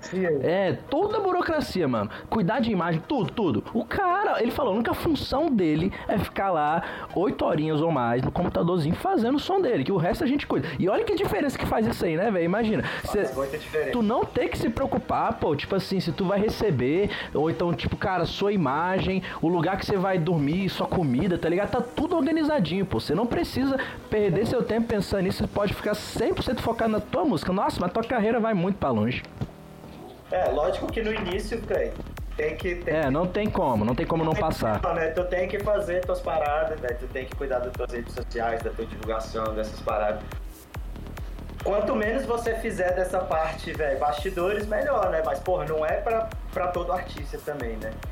Então, o que você conseguir que outra pessoa faça, assim, é, principalmente nessa parte de lidar com, com o contratante, eu acho que, pra mim, assim, pro, pro que eu já consegui até hoje e tal, fez muita diferença, sacou? Fez muita diferença não ter que estar lidando essa parte. Lógico, eu cuido também de, de uma coisa ou outra e tal, mas isso faz diferença. Faz diferença. Thales, eu vou virar seu manager. Você falou que você tem vergonha, eu vou virar seu manager agora. Quer, quer virar, mano? Exatamente, porque uma agência lá, como você falou aí, a Season, ele tem toda uma estrutura pro artista realmente só fazer a música, sacou? Mas é beleza, você chega lá, você não, você não tá no nível ainda de estar numa agência dessa, sacou? Então, porra, se você tem um brother lá que tá disposto de fazer esse rolê, de chegar nas festas e falar, porra, meu artista aqui e tal, dar uma outra cara assim pra parada, facilita muito, sacou? É uma coisa a menos que você tem que se Bora, preocupar. Bora, meu parceiro. Consigo Meu irmão, Ser meu, meu empresário. é, pô, mano, vai estar nós dois, Na pô. verdade, na verdade, o que que acontece? O artista, quando ele tem que fazer tudo isso, ele perde tempo, ele fica estressado, estressa. entendeu? Ele fica estressado, porque às vezes ele chega na festa, é muito melhor você tocar quando você já recebeu do que quando você não recebeu, Tem entendeu? que ficar é caçando as melhor. pessoas, procurando as Nossa, pessoas. E ah, É, tô esperando lá, o pagamento de- de- sei lá o quê. É horrível, você pagamento de toca, até hoje. Aí tem que ficar indo atrás do produtor, aí o produtor manda você ir procurar outra pessoa. Aí você chega lá, aí a pessoa fala, não, vai outra pessoa. Eu vou embora, eu falo, quer saber de uma coisa, gente? Tchau, tá? Não vou ficar indo atrás de ninguém mais, entendeu? Eu já passei uns perrengues assim também, só que devido à minha experiência com Booker, eu acredito que eu passo menos perrengue. Os perrengues que eu passei, eu não vou passar mais porque eu já nem deixo mais chegar aonde aconteceu, entendeu? Tanto é que eu já a fui gente embora. aprende, né, também, né, velho? Tem coisa que a gente já, Sim, já nem tá todos- disposto a passar, né, velho? Todos Já os perrengues que eu passei, todos os perrengues que eu passei, eu recebi. Eu não, eu não saí até agora sem receber nenhuma festinha, porque teve uma festa que eu fui embora, mas eu recebi. Eu falei, eu não vou tocar. Aí, mas até que, até que, aí ele tinha pagado 50%, aí pagou 50% e eu fui embora. Acabou. Então, assim, beleza, acontece, né? Às vezes eu prefiro ir embora e não tocar do que você chega no ambiente, já fica estressado, já absorve uma energia super ruim, a apresentação vai ser uma merda. É fato, entendeu? Não tem muito o que você discutir. Verdade. Sim, cara, sem dúvida. E, E todo esse rolê da agência já serve também pra essa profissionalização, né, da cena, principalmente, sei lá. É, eu posso falar de Brasília, que é de onde eu participo, onde eu vejo as coisas acontecendo. E esse rolê de gente tocando de graça, gente não recebendo, gente tocando, sei lá, por um. Por um com, sei lá, uma. um- cinco servas no bar, tá ligado? É o que mais rola aqui. Ah, Então, essa valorização do artista, cara, que querendo ou não, o Psytrance, se a gente for pensar bem, tudo gira em torno da música. E quem é que coloca a música lá? Quem que faz o, o rolê inteiro acontecer? Quem é que. Tipo, eu vi aí recentemente alguma pessoa falando, eu não vou lembrar de onde eu vi isso, mas, tipo, o, o DJ, ele é como se fosse o, o líder da, de um ritual xamânico, sabe? Ele que vai guiar a energia do Total. local, a Exatamente. energia do local, como as pessoas vão se sentir.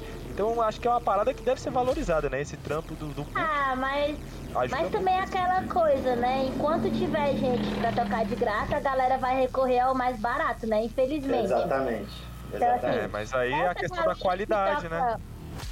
Então, mas, cara, infelizmente. que ter um balanço ali, né, velho? Porque é É, complicado, né? infelizmente hoje não é todo produtor que procura qualidade musical pro line dele, Isso entendeu? é tipo, triste para um caralho. é triste pra caraca, velho. É muito triste. Escutar a mesma Sabe música que, cinco assim, vezes no rolê, os caras parecem que não conhecem artistas diferentes, é sempre a mesma bosta. É, cara. e co- Então assim, então assim, é triste. tem a galera que sempre vai ter a galera que toca de graça. Isso prejudica até a agência também. É difícil. É muito difícil a parte de negociação, sabe? É muito difícil mesmo. Eu que fico ali. Todos os dias eu tô tentando negociar. Todos os dias eu tô negociando com o produtor. Então, assim, é tenso. Por quê? Porque exatamente a concorrência que é gratuita é muito grande. É muito grande.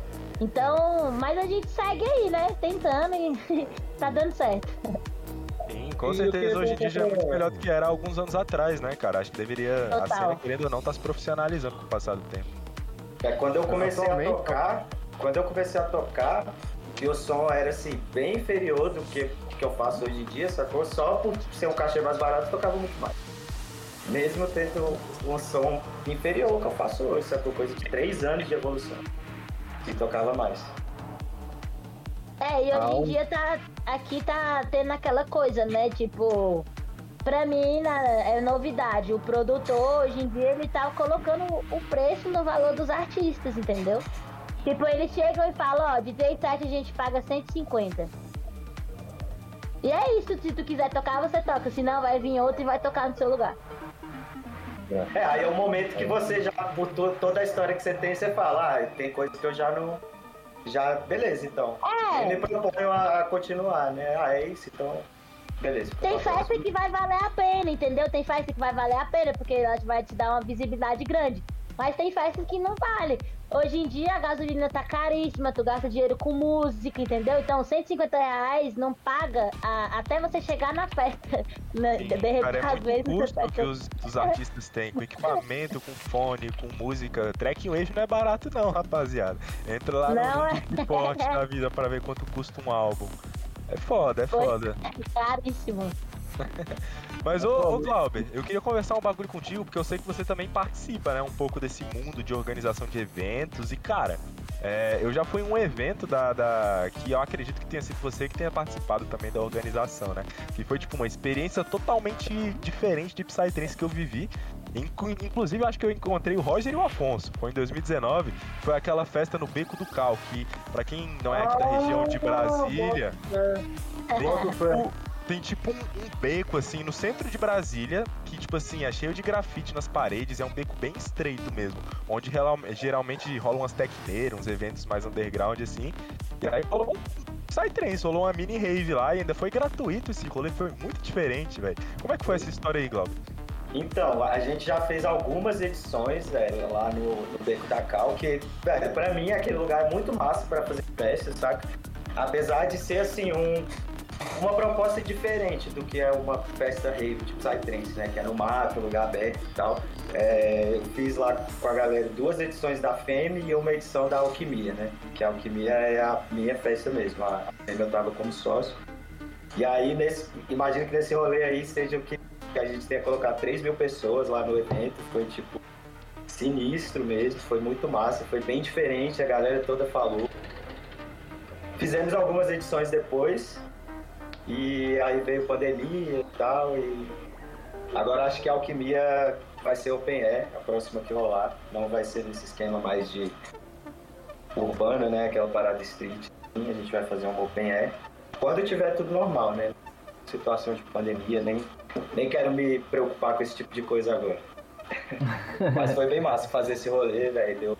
Foi? Foi massa. Sinistro, mano. Foi uma experiência muito, muito contrastante, assim. Muito, o que eu muito. Já havia conhe- conhecido esse tipo de Psytrance. Porque tinha umas projeções ainda, aquele lugar super urbano, assim, uma galera diferente, nova. Eu acredito que muita gente conheceu o Psytrance nesse rolê, porque era muito acessível, né? Era um rolê É, no centro da cidade, centro. foi de graça, hein? Bem, Sim, a gente não esperava que fosse daquele jeito. foi muito foda. Tem que ter vocês, vocês como já fazem festas e tal, é, quanto custa em média pra fazer uma rave? Questão de, de grana mesmo. Então eu sempre tive essa dúvida. Cara, é cara, é cara. Depende, velho, do seu orçamento. Tem um mínimo ali, sacou? Que você consegue fazer. Mas quanto mais dinheiro, você, você faz a Se você quiser maior. fazer mais do mesmo, aí você vai gastar menos. Agora, se você quiser investir um pouco mais em line-up, num, lo num local melhor, aí você tem que tirar uma graninha do bolso. Tá, eu boto fé que eu queria fazer uma rave aqui em Balneário. Eu queria dar um jeito de botar Psytrance nesse lugar, porque aqui só tem rolê em lugar fechado, tá ligado? Aí não tem rolê em lugar aberto. Aí eu queria fazer um rolê em lugar aberto. e aí E a tiver... cultura do Lobo EPM é Ah. muito forte também, né, velho? É, Balneário, Itajaí, isso. tudo depende, porque se você conseguir as estruturas aí, né, tipo assim, artista, som, essas coisas, aí vai ficar melhor. Agora, se tiver que vir de fora, aí já é outros 500, né? Então, tudo depende. Ó, vou, vou chutar, vou chutar valores. Se você conseguir tudo aí, você vai gastar uns 10 mil. Se você for de fora, investir a mais, se quiser fazer uma festa top, 50 mil no mínimo. Caralho. Ave Maria. É, Mas o retorno também só em água que a galera bebe já, já volta uma boa parte também, né? Imagino. Senão a galera não tava fazendo tempo. Hoje em dia tem muita festa, mano. A pandemia mal acabou É. e parece que Brasília, por exemplo, todo final de semana tem duas. Tá ligado? O, E, o negócio tá. Eu não quer dizer que todas estão dando bom, não, hein, velho? Não sei. Eu quero que todas Tá rolando na, verdade, na verdade, o índice de que, que não dá bom é baixo. tem muita, tem pouca festa que não dá bom agora na pandemia, porque tá, a galera já perdeu o medo, já, já tem um tempinho, na verdade, né? A galera tá na Disney, pô. Eu acho que nunca É. teve medo, né? Tem a galera que Tem uma galera que nunca teve medo. Mas teve uma época que ficou parado, pô. Realmente, acho que no finalzinho do Não, ano passado ficou um tempo parado, teve, ficou não. Não? Não. Aí depois começou a voltar piratão de novo, clandestino. Tanto é que as festas hoje que, tão, que estão muito grandes foi as que começaram no começo da pandemia, sacou? Pode ser. Eu vou fazer uma pergunta pra vocês dois, galera, que inclusive são da mesma região aqui que eu, então talvez vocês possam compartilhar um pouco dessa visão comigo. Vocês acham que o público que começou a frequentar as festas nessa pandemia é um público diferente, é um público novo do que a gente era acostumado a encontrar antes da pandemia? Porque, véi, eu vou pros rolês hoje e eu não conheço mais ninguém, e a galera com uns comportamentos diferentes, parece que realmente é, é nova no bagulho, sabe? Vocês compartilham Cara, com isso? ó, é? Eu tenho, eu tenho uma opinião sobre isso. O que Ah. eu- a minha visão é o seguinte. É, a maioria das festas hoje é dia de domingo, certo? Então o que, que acontece? Antigamente tinha muita domingueira, entendeu? Hoje em dia não tem mais, que era festa tipo de axé, funk, house. E aí na pandemia, o, a festa rave nunca parou. No primeiro mês que teve decreto, teve festa. Sempre teve festa, entendeu? Então, eu acredito que essa galera de, dessa, de outros rolês que nunca se importou muito com isso, começou a migrar pra rave, entendeu? Porque era a única festa que tava rolando. E aí eles começaram a gostar de verdade e tão aí. É, eu comecei a perceber essa, esse contraste até no som, mano. Começou a surgir uns sons diferentes. Não, cara, ali. tá rolando um Trance da Xuxa. trance. Da É, e não sei. Eu não ouvi, Pra não. falar a real, acho que Ó, tinha Acho tempo que eu não ia. Tinha tempo que eu não ia pra festa. Eu fui du- pra duas festas agora do mês passado. E, velho, assim, eu não. Pra te falar a real, eu não notei essa diferença toda, assim, do que tinha antes. Mas tinha bastante tempo que eu não, que eu não ia pro rolê também. Aí fui pra essas duas festinhas, achei, velho. Mesma coisa que era antes. Mas, minha, minha é opinião aí. também. Novidade. Não sei, às vezes fazer mais festa também, sei lá. Não, Mas eu assim, não esse negócio de festa só domingo eu não curto muito não, velho. Eu, eu, eu gostava de ir pras festas do sábado. E aí A melhor parte é acabava, é a e- noite, velho. E aí, sei lá, meio-dia eu ia embora, agora começa a festa 8 da manhã, mano. Tu acorda 7 horas da manhã. Que dia, velho? Tu, porra, tu acorda lá e dá aquela preguiça, aí dorme, caraca. Vou dormir, vou dormir cedo pra ir pra festa, olha que merda. cara. Mas é isso, é, é, é o que tá dando certo, né? Senão não tava rolando só isso. Sim, sim. Ah, É, pelo menos eu- até hoje eu não escutei o trance da Xuxa na, na pista, né? No dia que eu escutar, eu acho que eu vou ficar triste, mano. É, Não sei se vocês já escutaram. Cara, na, Eu a não tô verdade é porque é mais difícil de você manter uma festa na pandemia à noite e de dia, né? Pois É é, mais tem um fácil risco muito manter só maior, né? dia. Tem um É, risco tem um risco maior muito também. maior. Então eu acredito que Mas é que seja antes da pandemia já tava migrando pra esse, pra esse formato, tá ligado? Já tava tendo muita festa que era de 8 da manhã às 6 da tarde, 8 às 8, sei lá. É, que, porra, pra mim tinha que pelo menos começar ali 10, meia-noite, sacou? E pode até acabar mais é. cedo, sacou? Mas é, É domingueira, é domingueira. é, é a domingueira da Bahia aí. Eu também Ah, prefiro. cara, domingo então tem que começar 8 da noite e acabar 8, 9 da noite do outro dia. Tá É, isso é festa rave, pô. É A festa, que eu tenho, a festa que eu tenho saudade começava na quinta e terminava segunda, velho. Que, que eu tenho Eita. saudade mesmo é de festival. Aí é festão, hein? E aí, Gente, eu- tá isso- dando, isso tá valendo, isso tá Aí é bailão. Vai ser nice. Aí é bailão. Nove, nove dias de rolê. Novembro e acabar em dezembro. Acho que seria uma boa meta. O primeiro mês de Boa, novembro dezembro ali pra mim tava ótimo. Só matar a Eu saudade. não aguentei, eu não aguentei não, sete dias de festival. Fui por Terra em Transe. Nossa senhora, parece que não acaba nunca, velho. Nossa, eu gosto. Quando você acha que você tá morando lá, o cara te- os caras te expulsam, velho. Aí é foda. É, ó, eu É. fui duas vezes no universo paralelo. Outra vez eu não fiquei os sete dias, eu fiquei quatro dias e meio. Ah, quando eu fui na última vez e fiquei os sete dias, eu entendi o que é o universo paralelo. Só bota fé. Tem que achar É, eu velho. eu Andando descalço, de tanga.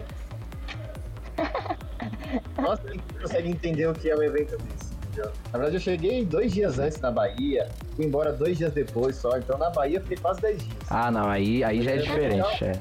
Eu acho que você começa a entender a partir da segunda vez que você vai, né? Porque eu, pelo, eu pelo menos, quando eu fui pro Terra em Trânsito, eu fui na louca. Fui só eu e um brother de ônibus, saímos aqui na doida, entendeu? Chegou lá, eu surtei de um lado, ele surtou do outro, a gente se perdeu. Nossa. assim, Viva lá a vida no Se festival lá na Bahia, né? árvore, né? Se Último dia de festival você encontrou. Não, a gente se encontrou de novo, aí eu, eu vim embora e ele quis ficar lá. Ele falou, ah, eu vou morar aqui. Eu falei, então fica aí, eu tô saindo fora, eu não aguento mais. Eu vou morar aqui, é muito bom, né, mano? É, pô, gostei da terra, pô. Mas Gostei da terra. Em morar em um festival ele tá acabando. Acho que dá pra morar aqui, né? Ah, não, gostei, gostei. Vou, vou, vou me abrigar aqui. Faz a comunidade de Psytrance, faz a comunidade que a gente vive no festival, mano. E é isso, tá ligado? ou pra sua barraca e vão viver disso. É, cria uma, uma plantação ali, uma, uma fazendinha, Natural, é. próprio. Fica por lá. É isso? Eu vim embora e ele ficou lá. É o que o Devo fez. É verdade, o Devo, o Devo tem esse privilégio, né? Lá na aldeia todo mundo. Aí, família, se liga aí, eu tava dando uma lida aqui nos comentários, né, do pessoal que tá fazendo aqui na live. Aí eu achei uns aqui bem legal, vou compartilhar aqui com vocês. Primeiro é do, ó, um cara que eu nem conheço aqui, ó. Eric Heimer. Né, Você conhece esse cara aí, ô? Conhece não, né? Conheço. Não sei quem é, mano. Não sei quem é, não sei quem é. Ele, é, não, ele lançou o seguinte aqui, ó. Essa parada de. Eita porra, o português tá foda. Essa parada de ritual xamânico ser semelhante com é, uma festa de Psytrance é muito foda. É exatamente isso, onde o DJ conduz o ritual. E esse ritual é a dança, energia, música que perdura por horas, dias. Eu achei isso profundo, cara. Gostei desse, Verdade. desse comentário aí É do, muito, do é Eric. muito.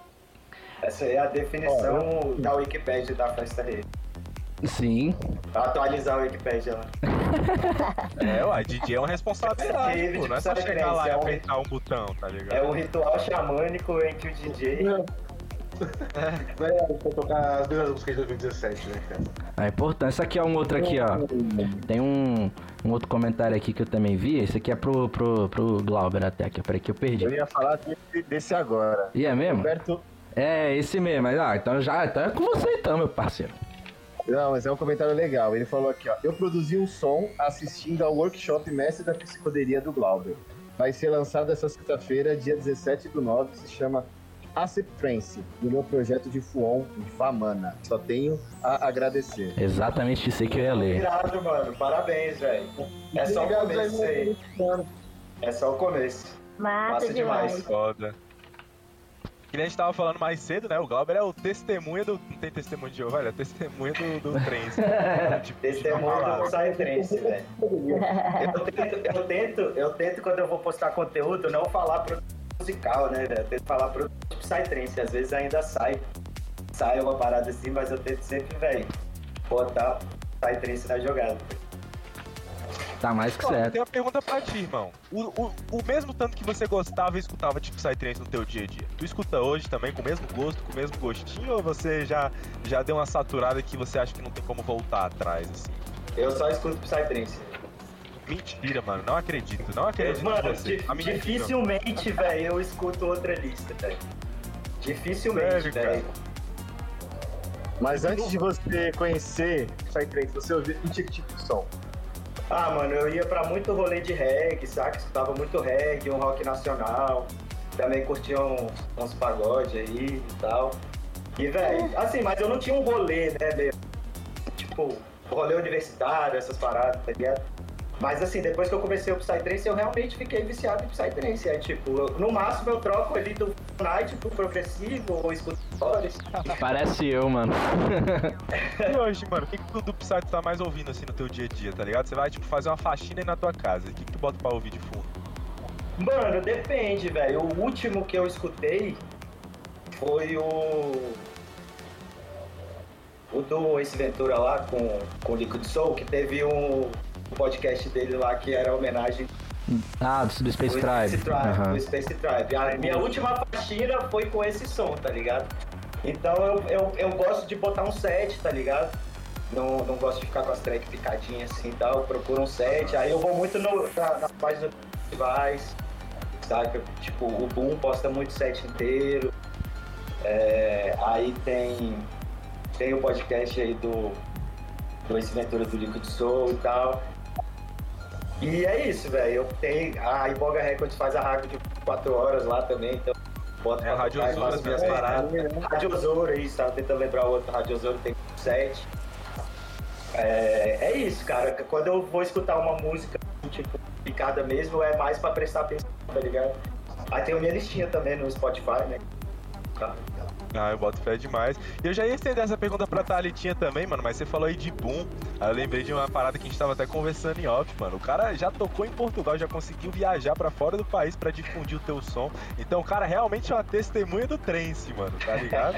já foi até pra, pra terras gringas fazer esse trabalho. E, mano, conta aí essa história muito foda pra gente, mano. Como é que foi essa experiência pra tu? Como é que foi o desenrolar?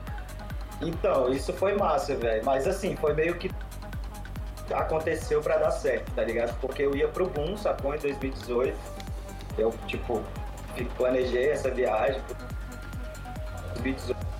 Eu fui pro Boom. Aí beleza. Só que eu já tinha lançado tracks né, numa gravadora de Portugal, sabe? Chamada Whoop Record. Eles estão até meio off, assim, não estão lançando muita coisa. Mas, mas eu já tinha lançado alguns tracks com eles, saca? E aí eu cheguei lá pro, pro Nuno, que é o chefe da gravadora, e falei, mano, é o seguinte, tô indo pro Boom. Você não acha que você consegue alguma coisa aí pra mim e tal? E aí o bicho ia fazer uma festa, sacou? Ele ia fazer uma, uma festa da gravadora que ele fazia lá, sei lá, tipo, quinzenal ou, ou mensal, enfim, aí ele ia fazer, sacou? E aí eu fui pro festival, curti o festival, fiquei lá em Portugal. E aí toquei nessa festa, que foi uma lombra, velho, porque a festa no Flyer, ela era Whoops Morning Sessions da festa, tá ligado? Começava às 6 horas da manhã. Aí começava às 6 horas da manhã.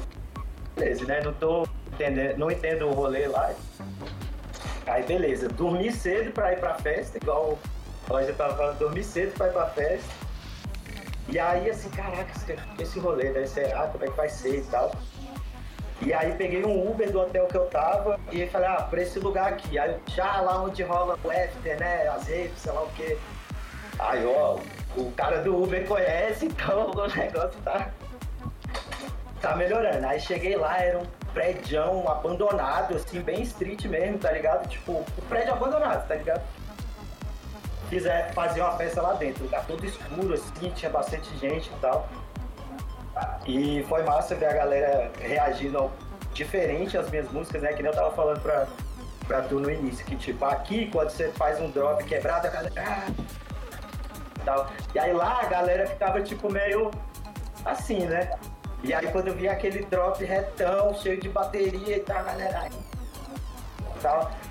Mas a galera reagiu massa. E no final da festa, quando eu tava indo embora, chegou um camburão da polícia de lá, daí acabou Caralho! e, eu, mano, e tipo, minha mãe tinha ido viajar também, então minha mãe foi no rolê. né? Minha mãe, meu irmão, meu padrasto tava lá nesse rolê. E aí a gente indo embora, assim, de repente chega os camburão, os policial desce pá, tal, acaba com o rolê. Depois eu fui perguntar por não era só questão de alvará.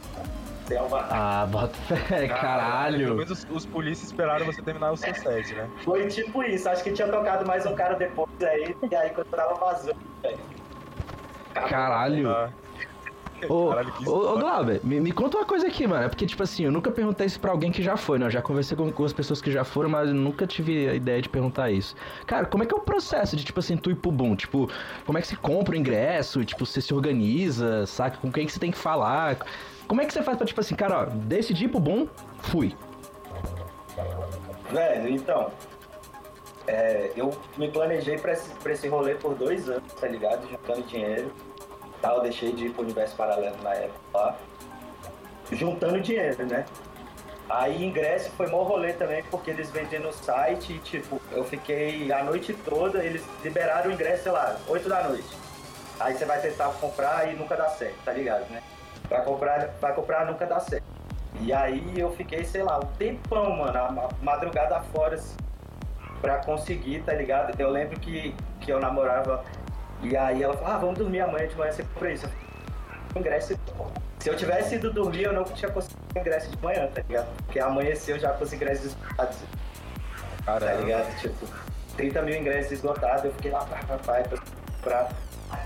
Mas, velho, tudo muito bem organizado, tá ligado? Você compra o, o- a passagem de ônibus lá, te busca do aeroporto, te deixa dentro do festival, dentro do campo. Não é nem na portaria pra, pra Só. andar até lá, tá ligado? O ônibus estaciona, velho, do lado do. deve Assim. ser um evento que movimenta a cidade, né? Tipo, todo mundo sabe o que é o boom lá na cidade. É, não, o aeroporto era só gente de dread, com aquelas roupas de festival, tá ligado? Aí a filona foda. dos ônibus, assim, saindo um ônibus atrás do. Isso você sente no, na Bahia também, no universo paralelo. Você tá no, no- no aeroporto pra pegar o ônibus. Eu, na verdade, fui de avião, né? E Eu não o avião pra lá. É todo mundo que você sabe que tá indo pro universo paralelo. Aquelas Sabe, 50 os pessoas, mochilão. vê, 50 pessoas que você vê, 40 estão indo pro universo paralelo. Não tô exagerando. Muito fácil quem gosta dessa parada, né, velho? Geralmente a galera tem um jeito muito único de, de, de vestir, mais de. Tu já sabe, na hora que você olha, fala, aquela ele é da rede. Tu, tu só chega lá e dá um grito, ah, o rave, ele fala, opa! anda com as pulseirinhas, né? Aqui em Brasília isso é muito comum. Aí em São Paulo também, né, Eduardo? Tipo assim, a galera anda muito com as pulseirinhas penduradas como se fosse um chaveirozão, tá ligado? É, tem, tem muita gente que andava com pulseira até metade do braço. Ei, Nossa, eu assim, já andei com o braço assim, fedorento, velho. Eu saí dessa É. Meu limite foram quatro só. E depois eu também Nossa, parei. eu já usei Então, alto, sabe? Nossa, eu Não, nunca é gostei, eu sempre cortei já. Assim que eu chego da, da festa, eu já tiro. Não gosto de nada me prendendo. Não, foda é É, que pra onde você vai, a galera já vê teu braço cheio de pulseira, já, ai, ah lá o noiá. Ah lá!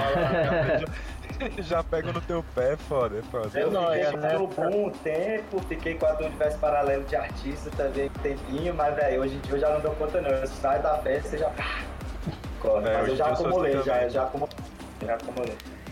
Não, e eu queria emendar uma pergunta. Como é tocar no universo paralelo, né? Você tocou naquela pista alternativa do Day, que foi a primeira vez, né? Foi a Tropicali. Tropicali. Que assim, Caralho, você tocou Pra na mim- Tropical, hein, velho? Tocou o som mesmo ou tu meteu na Não, não, não, não. Mano, a pista tava lotada, tá ligado? Lotada, mano. O bicho tava, o bicho tava tocando antes, tava tocando 165 BM, eu acho, 160. Mas eu fui preparado, né? Eu toquei o Forest, depois eu fui pro Night e ainda toquei música minha do Alien Noise e toquei duas músicas do Sabedoria que eram já 145 BPM no final, sacou? Mas eu comecei com o Forestão, galera curtiu e tal, por isso que eu achei até o final, foi massa. Tava bem nervoso, né? Porque tocando as diferentes. E a pista lotada, porque tava, tipo, muito cheio mesmo lá, pelo tamanho da pista que era. Nos vídeos que eu tenho, assim, não dá pra ver muito bem e tal, mas, mas tava bem cheia, mas foi massa. É, e a pista era no meio de um pântano mesmo, né? Meio é, loucura. é tipo assim, isso, fechadona, assim, e tal. E pra quem nunca foi, o main floor ele é afastado do, do, do mar. Os outros seis palcos, eles são na frente do mar. Esse tá entre o main floor e esses seis palcos, mas assim, é como se eles pegassem o meio da floresta ali, capinassem, sem dar muita. É, colocar muita decoração e falar, ó, vamos colocar um palco aí e já era. Ao seu É redor lugar é perfeito pro, pro noturnão, né, velho? Era, era a pista perfeita pro noturno, exatamente. Era ambientada pro noturno. Tanto que ela funcionava acho que 12 horas por dia, não era isso? Eu acho que era tipo das 6 da tarde às 6 da manhã, um negócio assim. Ela não funcionava o tempo todo, mas é, sei lá, eu fui, Eu acho eu que era- fui poucas vezes lá também. Eu fui um dia, É. um dia. Não, eu fui no dia que eu toquei, depois eu fui no outro dia só. Fui tocar, eu não tinha ido na pista ainda. Lá só antes pra, pra ver de qual é, né? Tava cheio, acelerado e tal. Preparar o coração, né? Pra chegar lá depois. Mas eu só fui curtir a pista mesmo. É, e eu fui à noite, você não conseguia enxergar quase nada, porque não tinha muita iluminação. Assim, era É. realmente umas luzes negras ali, uma, um LED no, no palco e acabou. Aham. Muito Mas bom. aquela pista tava massa, a galera tava engajada lá. viu? E tu, Thalitinha, já teve experiência na UP ou nunca foi também? Porque a gente aqui Não, é não. o Eduardo que foi. Fui, eu fui no Terra em Trânsito. no Terra em Trânsito. Na UP não, ainda não. Ainda não, né? É. É um sonho que eu acho que todo mundo que curte Psytrance quer, tem que realizar, né? É tipo, é tipo os islâmicos que tem que viajar uma vez pra Meca. A gente É, tem que e tem que ir, exatamente, tem que ir, porque às vezes quando você começa aí, você vai pra uma festinha atrás da outra, tem que ficar esse dinheiro todo final de semana e tal. Mas, velho, chega uma hora que, velho, eu acho que. Saber selecionar. Juntar uma grana ali e ir pra um festivalzão, tá ligado? Ir pra um festivalzão Exatamente. mesmo, tá ligado? Porque, velho, muda a tua visão completamente do rolê. Porque ali você vê que tem, Porque no festival você vê que realmente existe uma cultura psytrance, né? Porque a gente fica aí falando, sei lá, no Boteco Psicodélico, lá quando eu posso ver parado, ah, cultura psytrance. Mas você vai pra uma festinha, você não vê aquela cultura, tá ligado? Você vê a galera pulando lá e tal. No festival não, velho. Aí você vê o que que acontece. Não, velho. Workshop, massagem, sei lá o que, xamanismo e tal, e o DJ lá tocando. E a pista, né? E tem a pista, tá ligado? Até a música é diferente, né, dos festivais e das festas. Com certeza. E fora a mistura de culturas do público, cara. O universo paralelo é uma loucura. Você vê gente de tudo quanto é etnia, orientação sexual, tamanho, peso. Cara, é uma loucura. Gente de tudo quanto é país. Eu conheci Aham. gente até da Nicarágua. Tu viu muito gringo lá, Eduardo? Muito, muito gringo. Muito Ó, gringo, Ó, velho. vou falar. Os gringos Eu fazem a festa aqui no Brasil. Os gringos, os gringos fazem a festa aqui. Oxi, tá doido. Pior que assim, às vezes que eu fui, eu sempre fui com muita gente. Então você acaba não fazendo muita amizade de fora. Porque você fica Uhum. ali na sua roda de amigos. Mas, pô, eu conheci gente da Nicarágua, da França, da Holanda, é, Argentina, Paraguai, Chile. Falando de público só, né? Não sou nem de artista. É loucura, cara. Cara, festival demais. pra mim é, é vida. Festival é vida. É, velho, eu nunca tive a oportunidade de ir num festival, mas é uma parada que já, já tá marcado pra acontecer. A Dana, todo podcast eu Tem falo da porra da Dana, né, Tem velho? que ir. A ansiedade é. é O Adana pouca, vai ser foda. Tem que falar. Vai, vai ficar melhor, né? Não sei nem como é que eu vou aguentar nove dias, mano. Eu fui no último rolê meu, velho. Eu já, durante o dia, eu já tava, caraca, morrendo já, pedindo arrego. Quero ver como é que eu vou aguentar os nove Cara, você dias. tem que se. A, tenho a uma melhor parada. coisa que, que você pode fazer assim no festival é se programar, entendeu? Você pega o line ali e vê a- o horário dos artistas que você gosta. Pô, mas e eu quero ver todo mundo, descansar. velho. É, velho. Então tem que fazer uma Então, parada você sustenta. que as pessoas não gostam muito de fazer, velho. Mas tem que descansar, tá Dormir. Tem que Tem que descansar. Descansa. Esse ano, na virada, eu não curti a virada, velho. Porque eu fui pra, pra pista lá, 9 horas da manhã do dia da virada. Eu, eu falei, vou lá pra Vila dos Pescadores, no Universo Paralelo, morgar lá, né? Passei pela 303 e encontrei o brother. 9 da manhã, fiquei lá até 4 da Aí quando vou pra barraca, vou tomar banho e tal, descansar. Mano, eu cheguei na barraca, eu febre, velho. Peguei, tive insolação, sacou? Febre e não fiquei bom até o outro dia, tá ligado? Mano, pra vocês terem ideia, do, pra vocês terem ideia do tanto que eu tô noiado com esse negócio de horário, eu fiz uma planilha no Excel, tá ligado? Dos artistas que eu vou querer ver. Com... Vai chegar lá e não vai, vai fazer tudo ao contrário. Vou fazer tudo ao contrário, mano. Mas tá aqui, velho. Tá aqui, ó. Tá aqui a planilha, Mas, tá. cara, sem uma meta, você não chega em lugar É, nenhum, mano, mano, e eu- é um guia. E eu dividi tudinho, pô. Eu coloquei lá pelo menos 6 horas de, no- de noite de sono, tá ligado? Curti a pista, almoçar, deixei tudo certinho. Porque, mano, eu quero pelo menos curtir Come, esses? Come artistas. Come aí, Comer, tem que comer, velho. Tem que comer. Mas verdade- Adana, Isso, pra Dana. E você já não aguenta mais. Às vezes, quando eu fui pro primeiro festival grande assim, eu, falei, eu pensava, não, vou ficar lá, não vou dormir nem um dia. No terceiro dia eu já tava dormindo em pé. Tava lá na frente da caixa, assim, ó, de Sonic. Ela fez da- fiz outras experiências, ó, no, no último Adana, o set do Capitão Hulk, que foi um set que ele fechou o dia 31, né, o ano. A gente foram. Era pra ele tocar duas horas, ele tocou três horas e meia. Na virada eu tava totalmente acabado. Eu perdi Aja, eu perdi Mad Tribe, porque eu dormi na pista, num sofazinho lá. E no Um sofazinho? É, na noite. É, Era um mato que tinha lá jogado lá. Não, eu, eu tenho um sofazinho inflável, aquele stage na- no peito, tu sabe? Ixi, eu dormi lá, quando eu acordei, tava, eu tava no chão já, que eu tinha puxado tudo. O, e no universo paralelo também, depois da Parvati Night, eu perdi toda a tarde de Progressive Serve. Perdi tal, é, perdi Ice, Flag, mas perdi todo mundo, porque eu morri também. Sem condições, cara. É, mano, adianta. festival que o line-up são muito cabuloso, não tem jeito. Um ou outro tu vai perder, né? Tá ligado? Porque, É, já, já tem que aceitar É, isso, é. mano. A Dana é Tem que exatamente aceitar, assim, tá ligado? Se É, tiver... eu costumo dormir toda noite no, em festival, eu durmo, eu, mas eu também acordo cedo. 5 horas da manhã já tô acordando, tomando banho, tomando café e indo pra pista. Eu gosto de pegar o finalzinho da noite e amanhecer na pista. Mesmo. Quando tem mais de um palco bom, você tá um cara, você fala, puta, vai começar outro cara bom, mas eu não Ah. quero sair daqui. Isso. Aí fode. Isso rola, isso rola. Meu irmão, eu tava conversando com o Thales, pô. Eu vou, eu vou dormir no main floor, tá ligado? Eu vou pegar, vou botar ali meu colchão inflável, tá ligado? Vai ficar lá do ladinho assim do bar até. Eu vou só levantar a mão assim, entregar o dinheiro, pegar minha aguinha, falar assim, bora, continua, chinela aí, nós, velho. E aí quando eu for dormir, falar assim, ó, minha. De ouvido. É, pô. É, mas uma hora você precisa respirar um pouco sem, sem o som batendo, sem o grave batendo. É, Então, nossa, É, velho, e aí é pra isso que tem o chill-out também, né, velho? Pra você dar um time pra cabeça. Sim. Chill out é importante.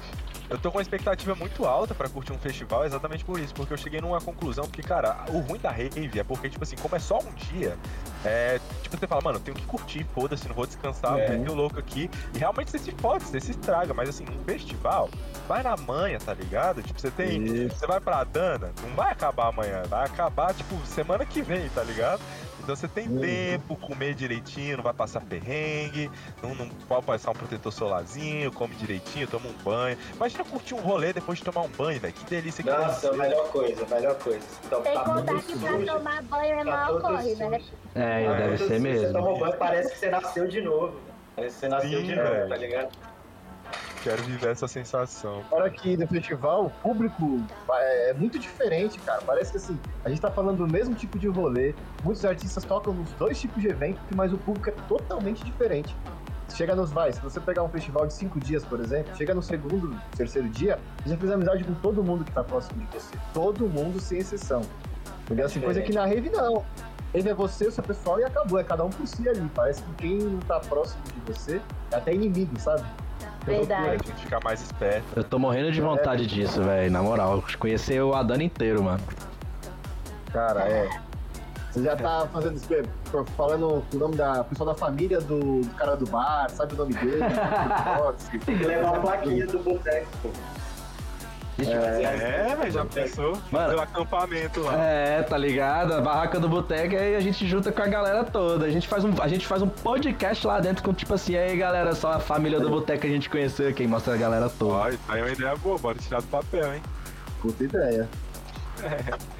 Mas, ô galera, nosso papo tá muito bom, muito foda, mas a gente já tá se aproximando aqui de duas horas de papo. Nem viu o tempo passar, na real, velho. Passou rápido, hein? Parece que realmente eu tô, tô a sério, porque eu não tô tomando, não tô acompanhando o Glauber hoje, mas.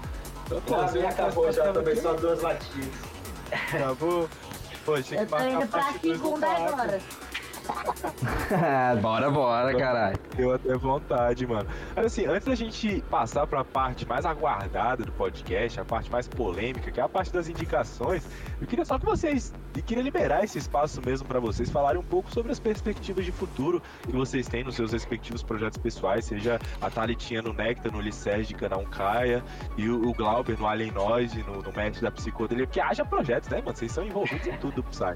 O, o Glauber no Sabedoria também. Então eu queria deixar espaço aberto aí pra vocês comentarem, até mesmo divulgarem as redes sociais de vocês, pra galera poder ficar mais ligada no trampo de vocês e acompanhar mais de perto.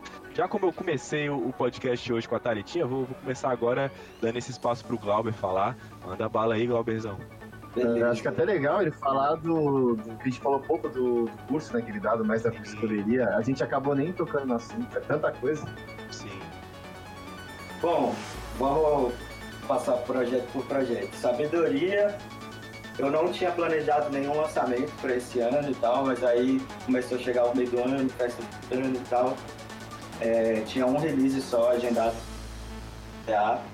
mas agora eu vou lançar um single também, e pela Soniton Records, e vai ter um outro EP com Silent Pain, que é o projeto de progressivo do Subliminal, da Soniton Records vai ser um EP de duas tracks, então releases aí até.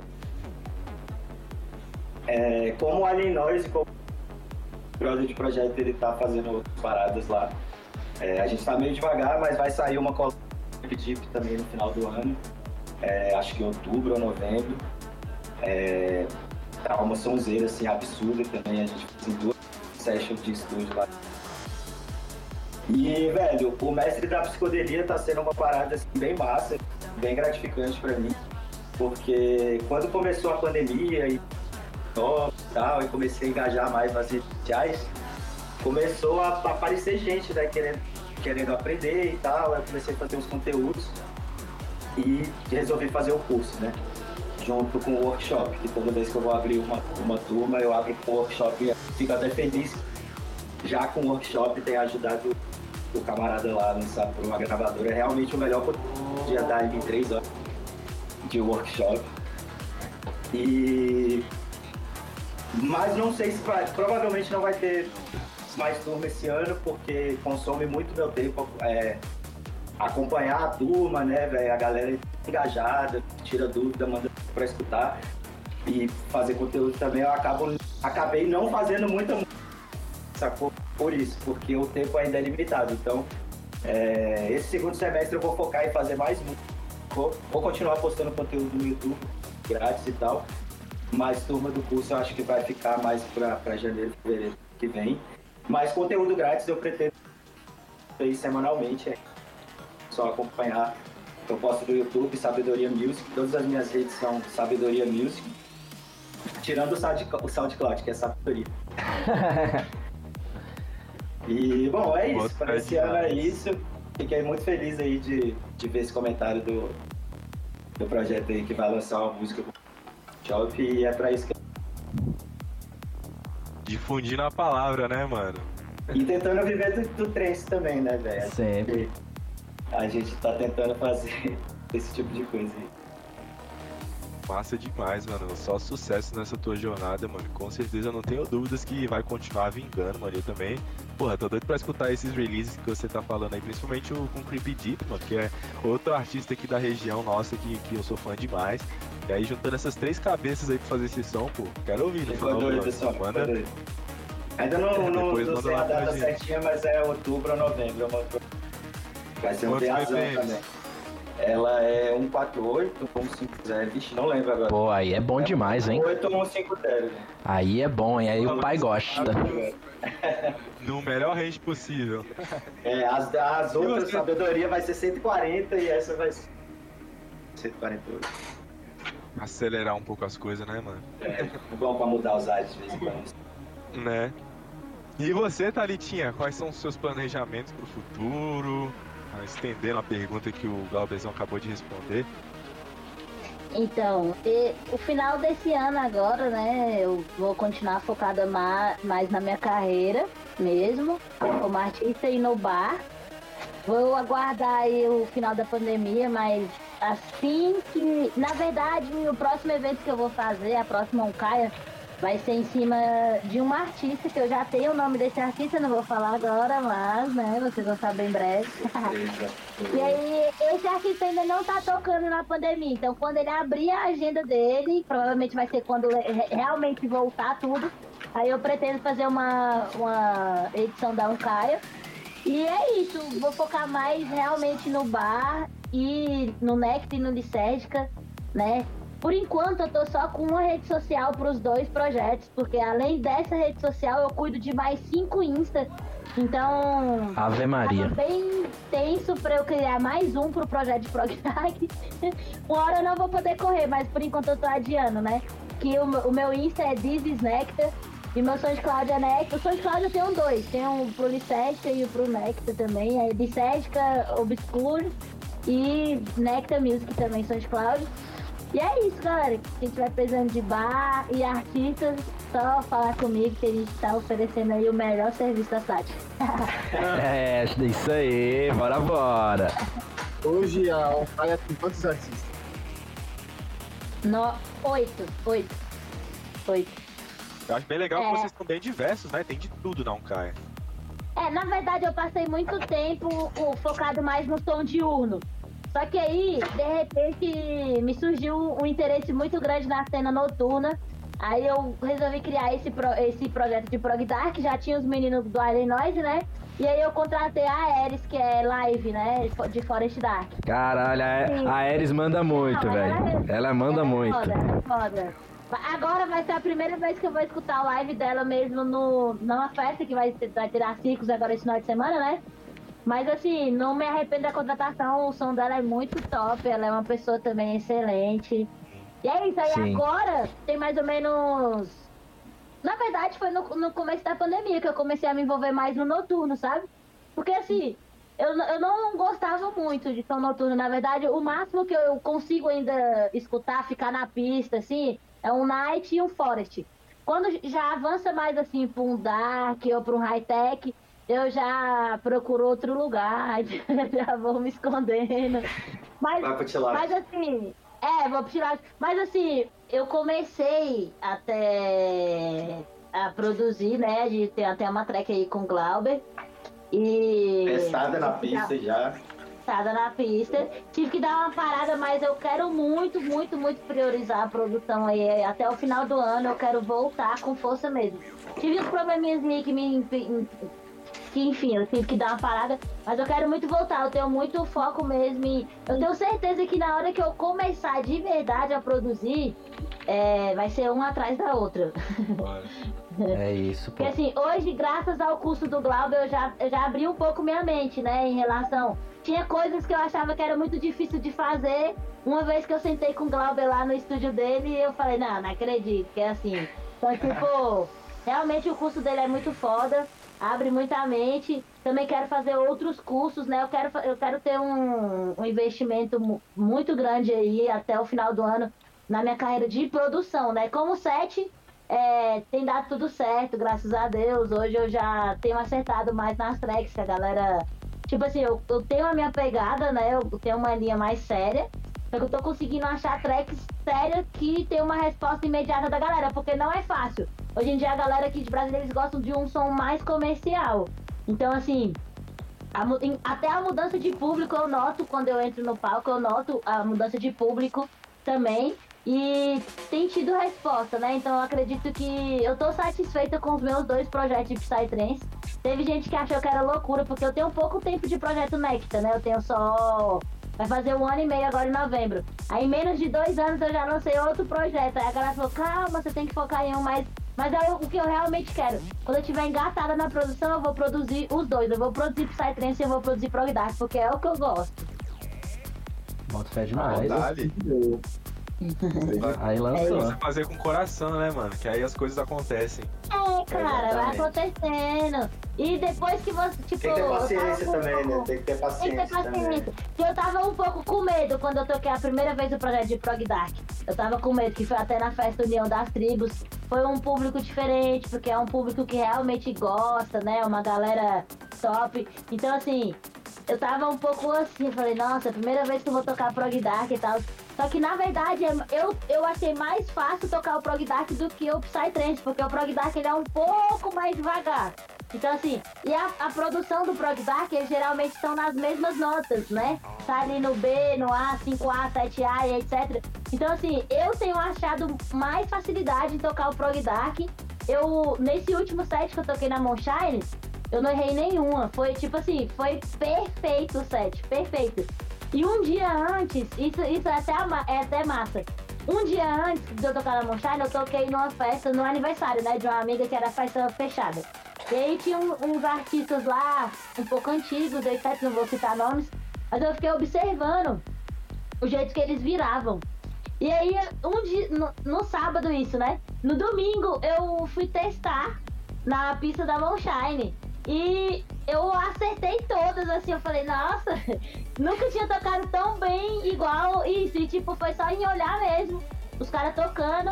Aí eu falei, ah, então é isso, então, o segredo da mixagem. Aí eu testei Ah, e que deu louco. tudo certo. E aí agora é isso, né? Vamos qual que é o segredo? Cara, o segredo é o seguinte, Arrasta ó. pra cima. Que eu- que eu observei. Eu aprendi, tipo, você vai, né, encaixar ali as duas músicas, etc, no fone, e aí vai diminuir os três, né, o low, o high e o mid, e vai subir o canal devagar e vai entrando com devagar, é, o, tipo, o mid, etc. Eu aprendi de um jeito que quando dá uma baixada no, né, no kick, você abaixa a que tá tocando e entra com a outra, certo? Só que essa, essa última técnica que eu tentei é o seguinte: em vez de você abaixar de uma vez, você abaixa primeiro o low da que tá tocando e sobe de uma vez a outra, sacou? Em vez de ser tipo, tu vem primeiro esquerdo e tipo, entendeu? É questão de segundos, mas que pra mim fez uma diferença absurda. Tipo assim, pra ouvir, que, tanto pra quem tá na pista, e eu também tenho um ouvido muito crítico em relação à mixagem, ficou tipo 10 vezes melhor, sacou? E tipo, é coisa de 3 segundos, na verdade, é coisa de 3 segundos. É, eu imagino, cada, cada mixagem é uma, é uma, uma história diferente, né? Vão ser coisas diferentes que vão se encaixar. Tem vezes que o médio não bate, você tem que tirar o médio de uma, senão vira uma bagunça. Tem vezes que encaixa que é uma delícia, você pode deixar as duas músicas tocando a vida toda. Eu, inclusive, eu gosto de mixar assim, eu gosto de pegar tracks que, tipo assim, você pode deixar elas tocando juntas a vida inteira e, tipo assim, tu nem percebe que trocou de música. Meu objetivo quando eu toco é que a galera acha que é a mesma música do início ao fim do rolê, tá ligado? Eu gosto de, de Assim que é massa, assim que é massa. Não, não acho que seja o objetivo. Tem artistas que realmente fazem uma mixagem mais brusca e faz parte do estilo deles, né? Mas assim, eu gosto de fazer o bagulho bruscão, assim. Ah, não é sempre Na que você consegue fazer uma mixagem lenta também, né? É. Às vezes não dá mesmo, né? Aí a saída é Na, ve- na verdade, assim. Cada artista vai ter a su- o seu jeito de virar, entendeu? Desde que eu comecei a tocar, eu, eu já vi várias coisas diferentes. E aí, de tanto você observar, você vai criando também as suas próprias técnicas, entendeu? Então, assim, antigamente eu já acha, eu não achava tão legal virar na intro. Hoje tem música que eu quero tocar que ela não encaixa no low de jeito nenhum em outras músicas. É a mesma nota, não é triplet, mas não encaixa. Aí eu tenho que entrar na intro, porque eu quero muito tocar aquela música e pra não ficar feio, porque eu, eu não aceito. eu- quando eu erro, é visível também, igual vocês falaram lá, quando o Astrix errou, ele ficou chateado. Quando eu erro, realmente já balança a cabeça. Então, às vezes a galera nem sabe, mas já vê um balançando assim, eu já me entrego, entendeu? Então, assim, hoje eu já. Bate com- É, hoje eu já entro com tracks na intro, entendeu? Porque às vezes eu tenho um apego pela track, eu quero tocar e ela não encaixa, então eu entro. Mas você não vai ver mais do que duas também no meu set, não. Eu prezo muito na virada no grave ali, grave com grave. Sim, tem que botar o, o set pra correr, né? É, exatamente. Mas então, rapaziada, chegamos aqui ao final do podcast. Antes da gente passar aqui pelas partes das nossas indicações, eu queria só agradecer a participação que vocês tiveram aqui hoje no nosso primeiro episódio, né? Dessa retomada na segunda temporada do Boteco. Foi um episódio que eu gostei muito de gravar. O papo. Parece que a gente acabou de sentar aqui pra trocar ideia. De repente é. Eles passaram mais de duas horas. Gratidão, rapaziada. Gratidão, Valeu demais, Gratidão, gente. Glauber. Ainda mais que é um dia de Ah, é semana, isso né? galera. Eu que quero agradecer vocês aí pra é, uma, uma realização pessoal minha que eu tinha em gravar o podcast aí com vocês. Acompanho a página desde o começo, de verdade. E é isso. Muito obrigado mesmo. Que vocês precisarem aí da um Caia, eu, do Glauber também, eu tenho certeza que podem Digo contar mesmo, conosco. digo mesmo. Obrigado aí pela, pela oportunidade aí de gravar esse episódio. E é isso, continue fazendo esse trampo massa aí. Satisfação demais, É, a cena junto. precisa disso, na verdade, é, é bacana você conhecer a história da pessoa, às vezes, né? Porque às vezes ninguém conhece o, que- é um artista por trás daquilo ali. Então eu acho que é muito. Essa parte foi que eu gostei bastante de vocês, na verdade, trocar ideia com o artista, com outros tipos de pessoas. Falar um pouco da história, como, como aconteceu, entendeu? Não é só a música, tem toda uma história por trás de tudo, né? Sim. Só gratidão, rapaziada, pelas palavras. Eu fico muito feliz de ouvir isso e pela cara dos meninos aí, eu sei que eles também, ó, o sorrisinho de canto de. Só queria falar um bagulho. Queria pedir desculpa por ter me ausentado aí, mas é que eu tive que resolver um, um BO rapidão aqui. Mas eu voltei a tempo de me despedir e agradecer vocês pelo podcast, pelo, pelo papo. E me perdoa não pelo sumiço do prato no meu podcast, que é isso. Tudo certo, Não tá nada mais. Simbora. Então bora começar aqui pelas nossas indicações, né? Nada mais justo do que começar pelos nossos convidados de hoje. Vocês já estão aí com as indicações no gatilho? Tá no gatilho, o meu é o último lançamento aí da Sony, que é o de É, então já começa com você. Exatamente. Glauber, qual? Saiu, saiu, saiu semana passada, na sexta, VA de Prog Dark. Tem altas track massa, pra quem não conhece o estilo, vale a pena, porque realmente não é muito montado. Fica aí a minha recomendação, a Sony então tá fazendo vários subvertentes do Psytrance aí, de música psicodélica, então fica aí pra Massa demais, mano. Eu quero escutar esse VA inteiro ainda, mano. Ainda mais agora que eu descobri que a gravadora é brasileira. Né? Eu respeito que já era alto por ela, que são ainda. vizinhos. É? Aqui de Goiânia. E você, Thalitinha, qual a indicação que você tem pra rapaziada que tá escutando a gente aí hoje? Ó, pra quem ainda não conheceu esse VA que o Glauber falou, vou tocar três tracks domingo agora, hein, lá na Circos. E hoje eu vou indicar uma track. Tem muito tempo que eu não escuto essa track na, na pista, inclusive eu acho que eu vou até comprar ela pra tocar. Que é a track que, que é a história basicamente da Oncaia, né?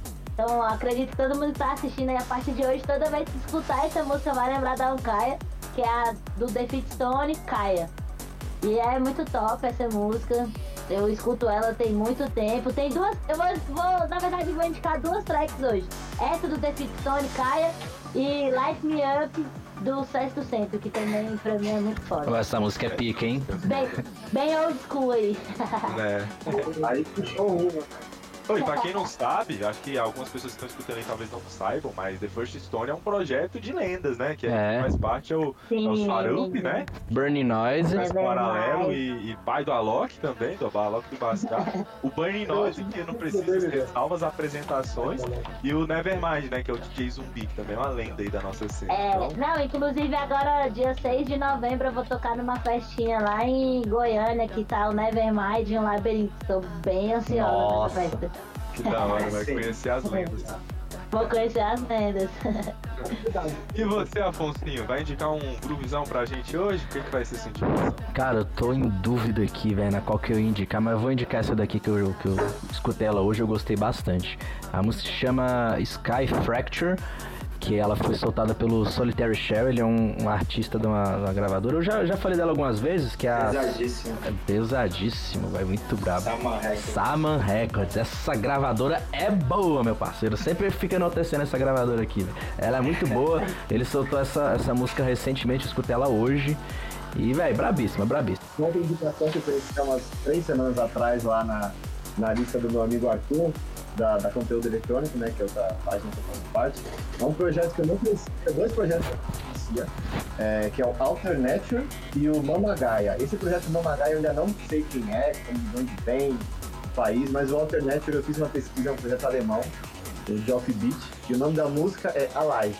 Então é Alive desses dois projetos, Alternature e Mamagaia. É um prog- progressivo bem melódico. Considera demais, mano. Inclusive, a gente fez a review desse som lá no Vinil do Trance. Se você também quer conhecer um pouco mais dos lançamentos mensais com a nossa review, corre lá no Vinil do Trance, que é um outro podcast que a gente faz aqui. E com certeza, se tu tá ouvindo a gente até agora, é porque tu gosta muito de Psytrance, então tu vai gostar demais do Vinil do Trance também.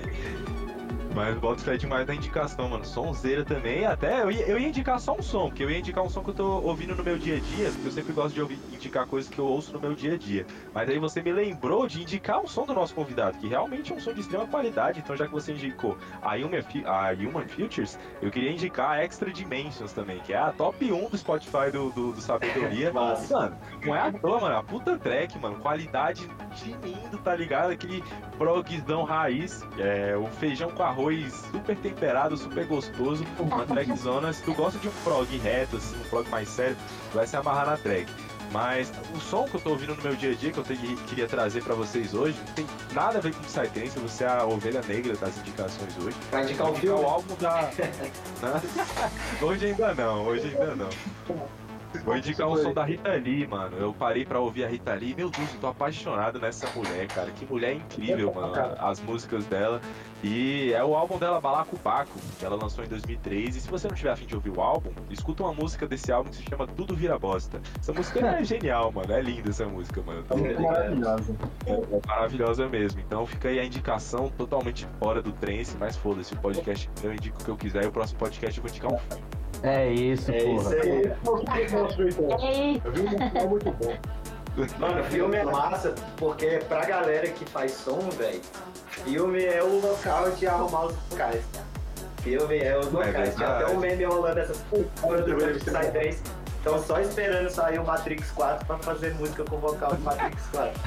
verdade, é verdade. Inclusive a track que, que eu e o Glauber e o outro brother produziu tem vocal de filme, de um filme do Tarantino. Que da hora, Caraca, que massa, velho. É fonte de, de sample pra produtor, né? Sim. Mas é isso, família. Vamos encerrar aqui hoje mais um Boteco Psicodélico. Mais uma vez, queria agradecer aos nossos convidados, os nossos hosts também, que fizeram esse papo ser maravilhoso do jeito que foi. E é isso, fiquem com Deus, escutem muito Psydance, tomem água, se hidratem, porque o tempo tá muito seco ultimamente. e um abraço quentinho no coração. É isso, galera. Valeu, Valeu. galera. Tamo junto Valeu, aí. galera. Boa Valeu. noite aí pra geral. É nóis. Beijo. Valeu.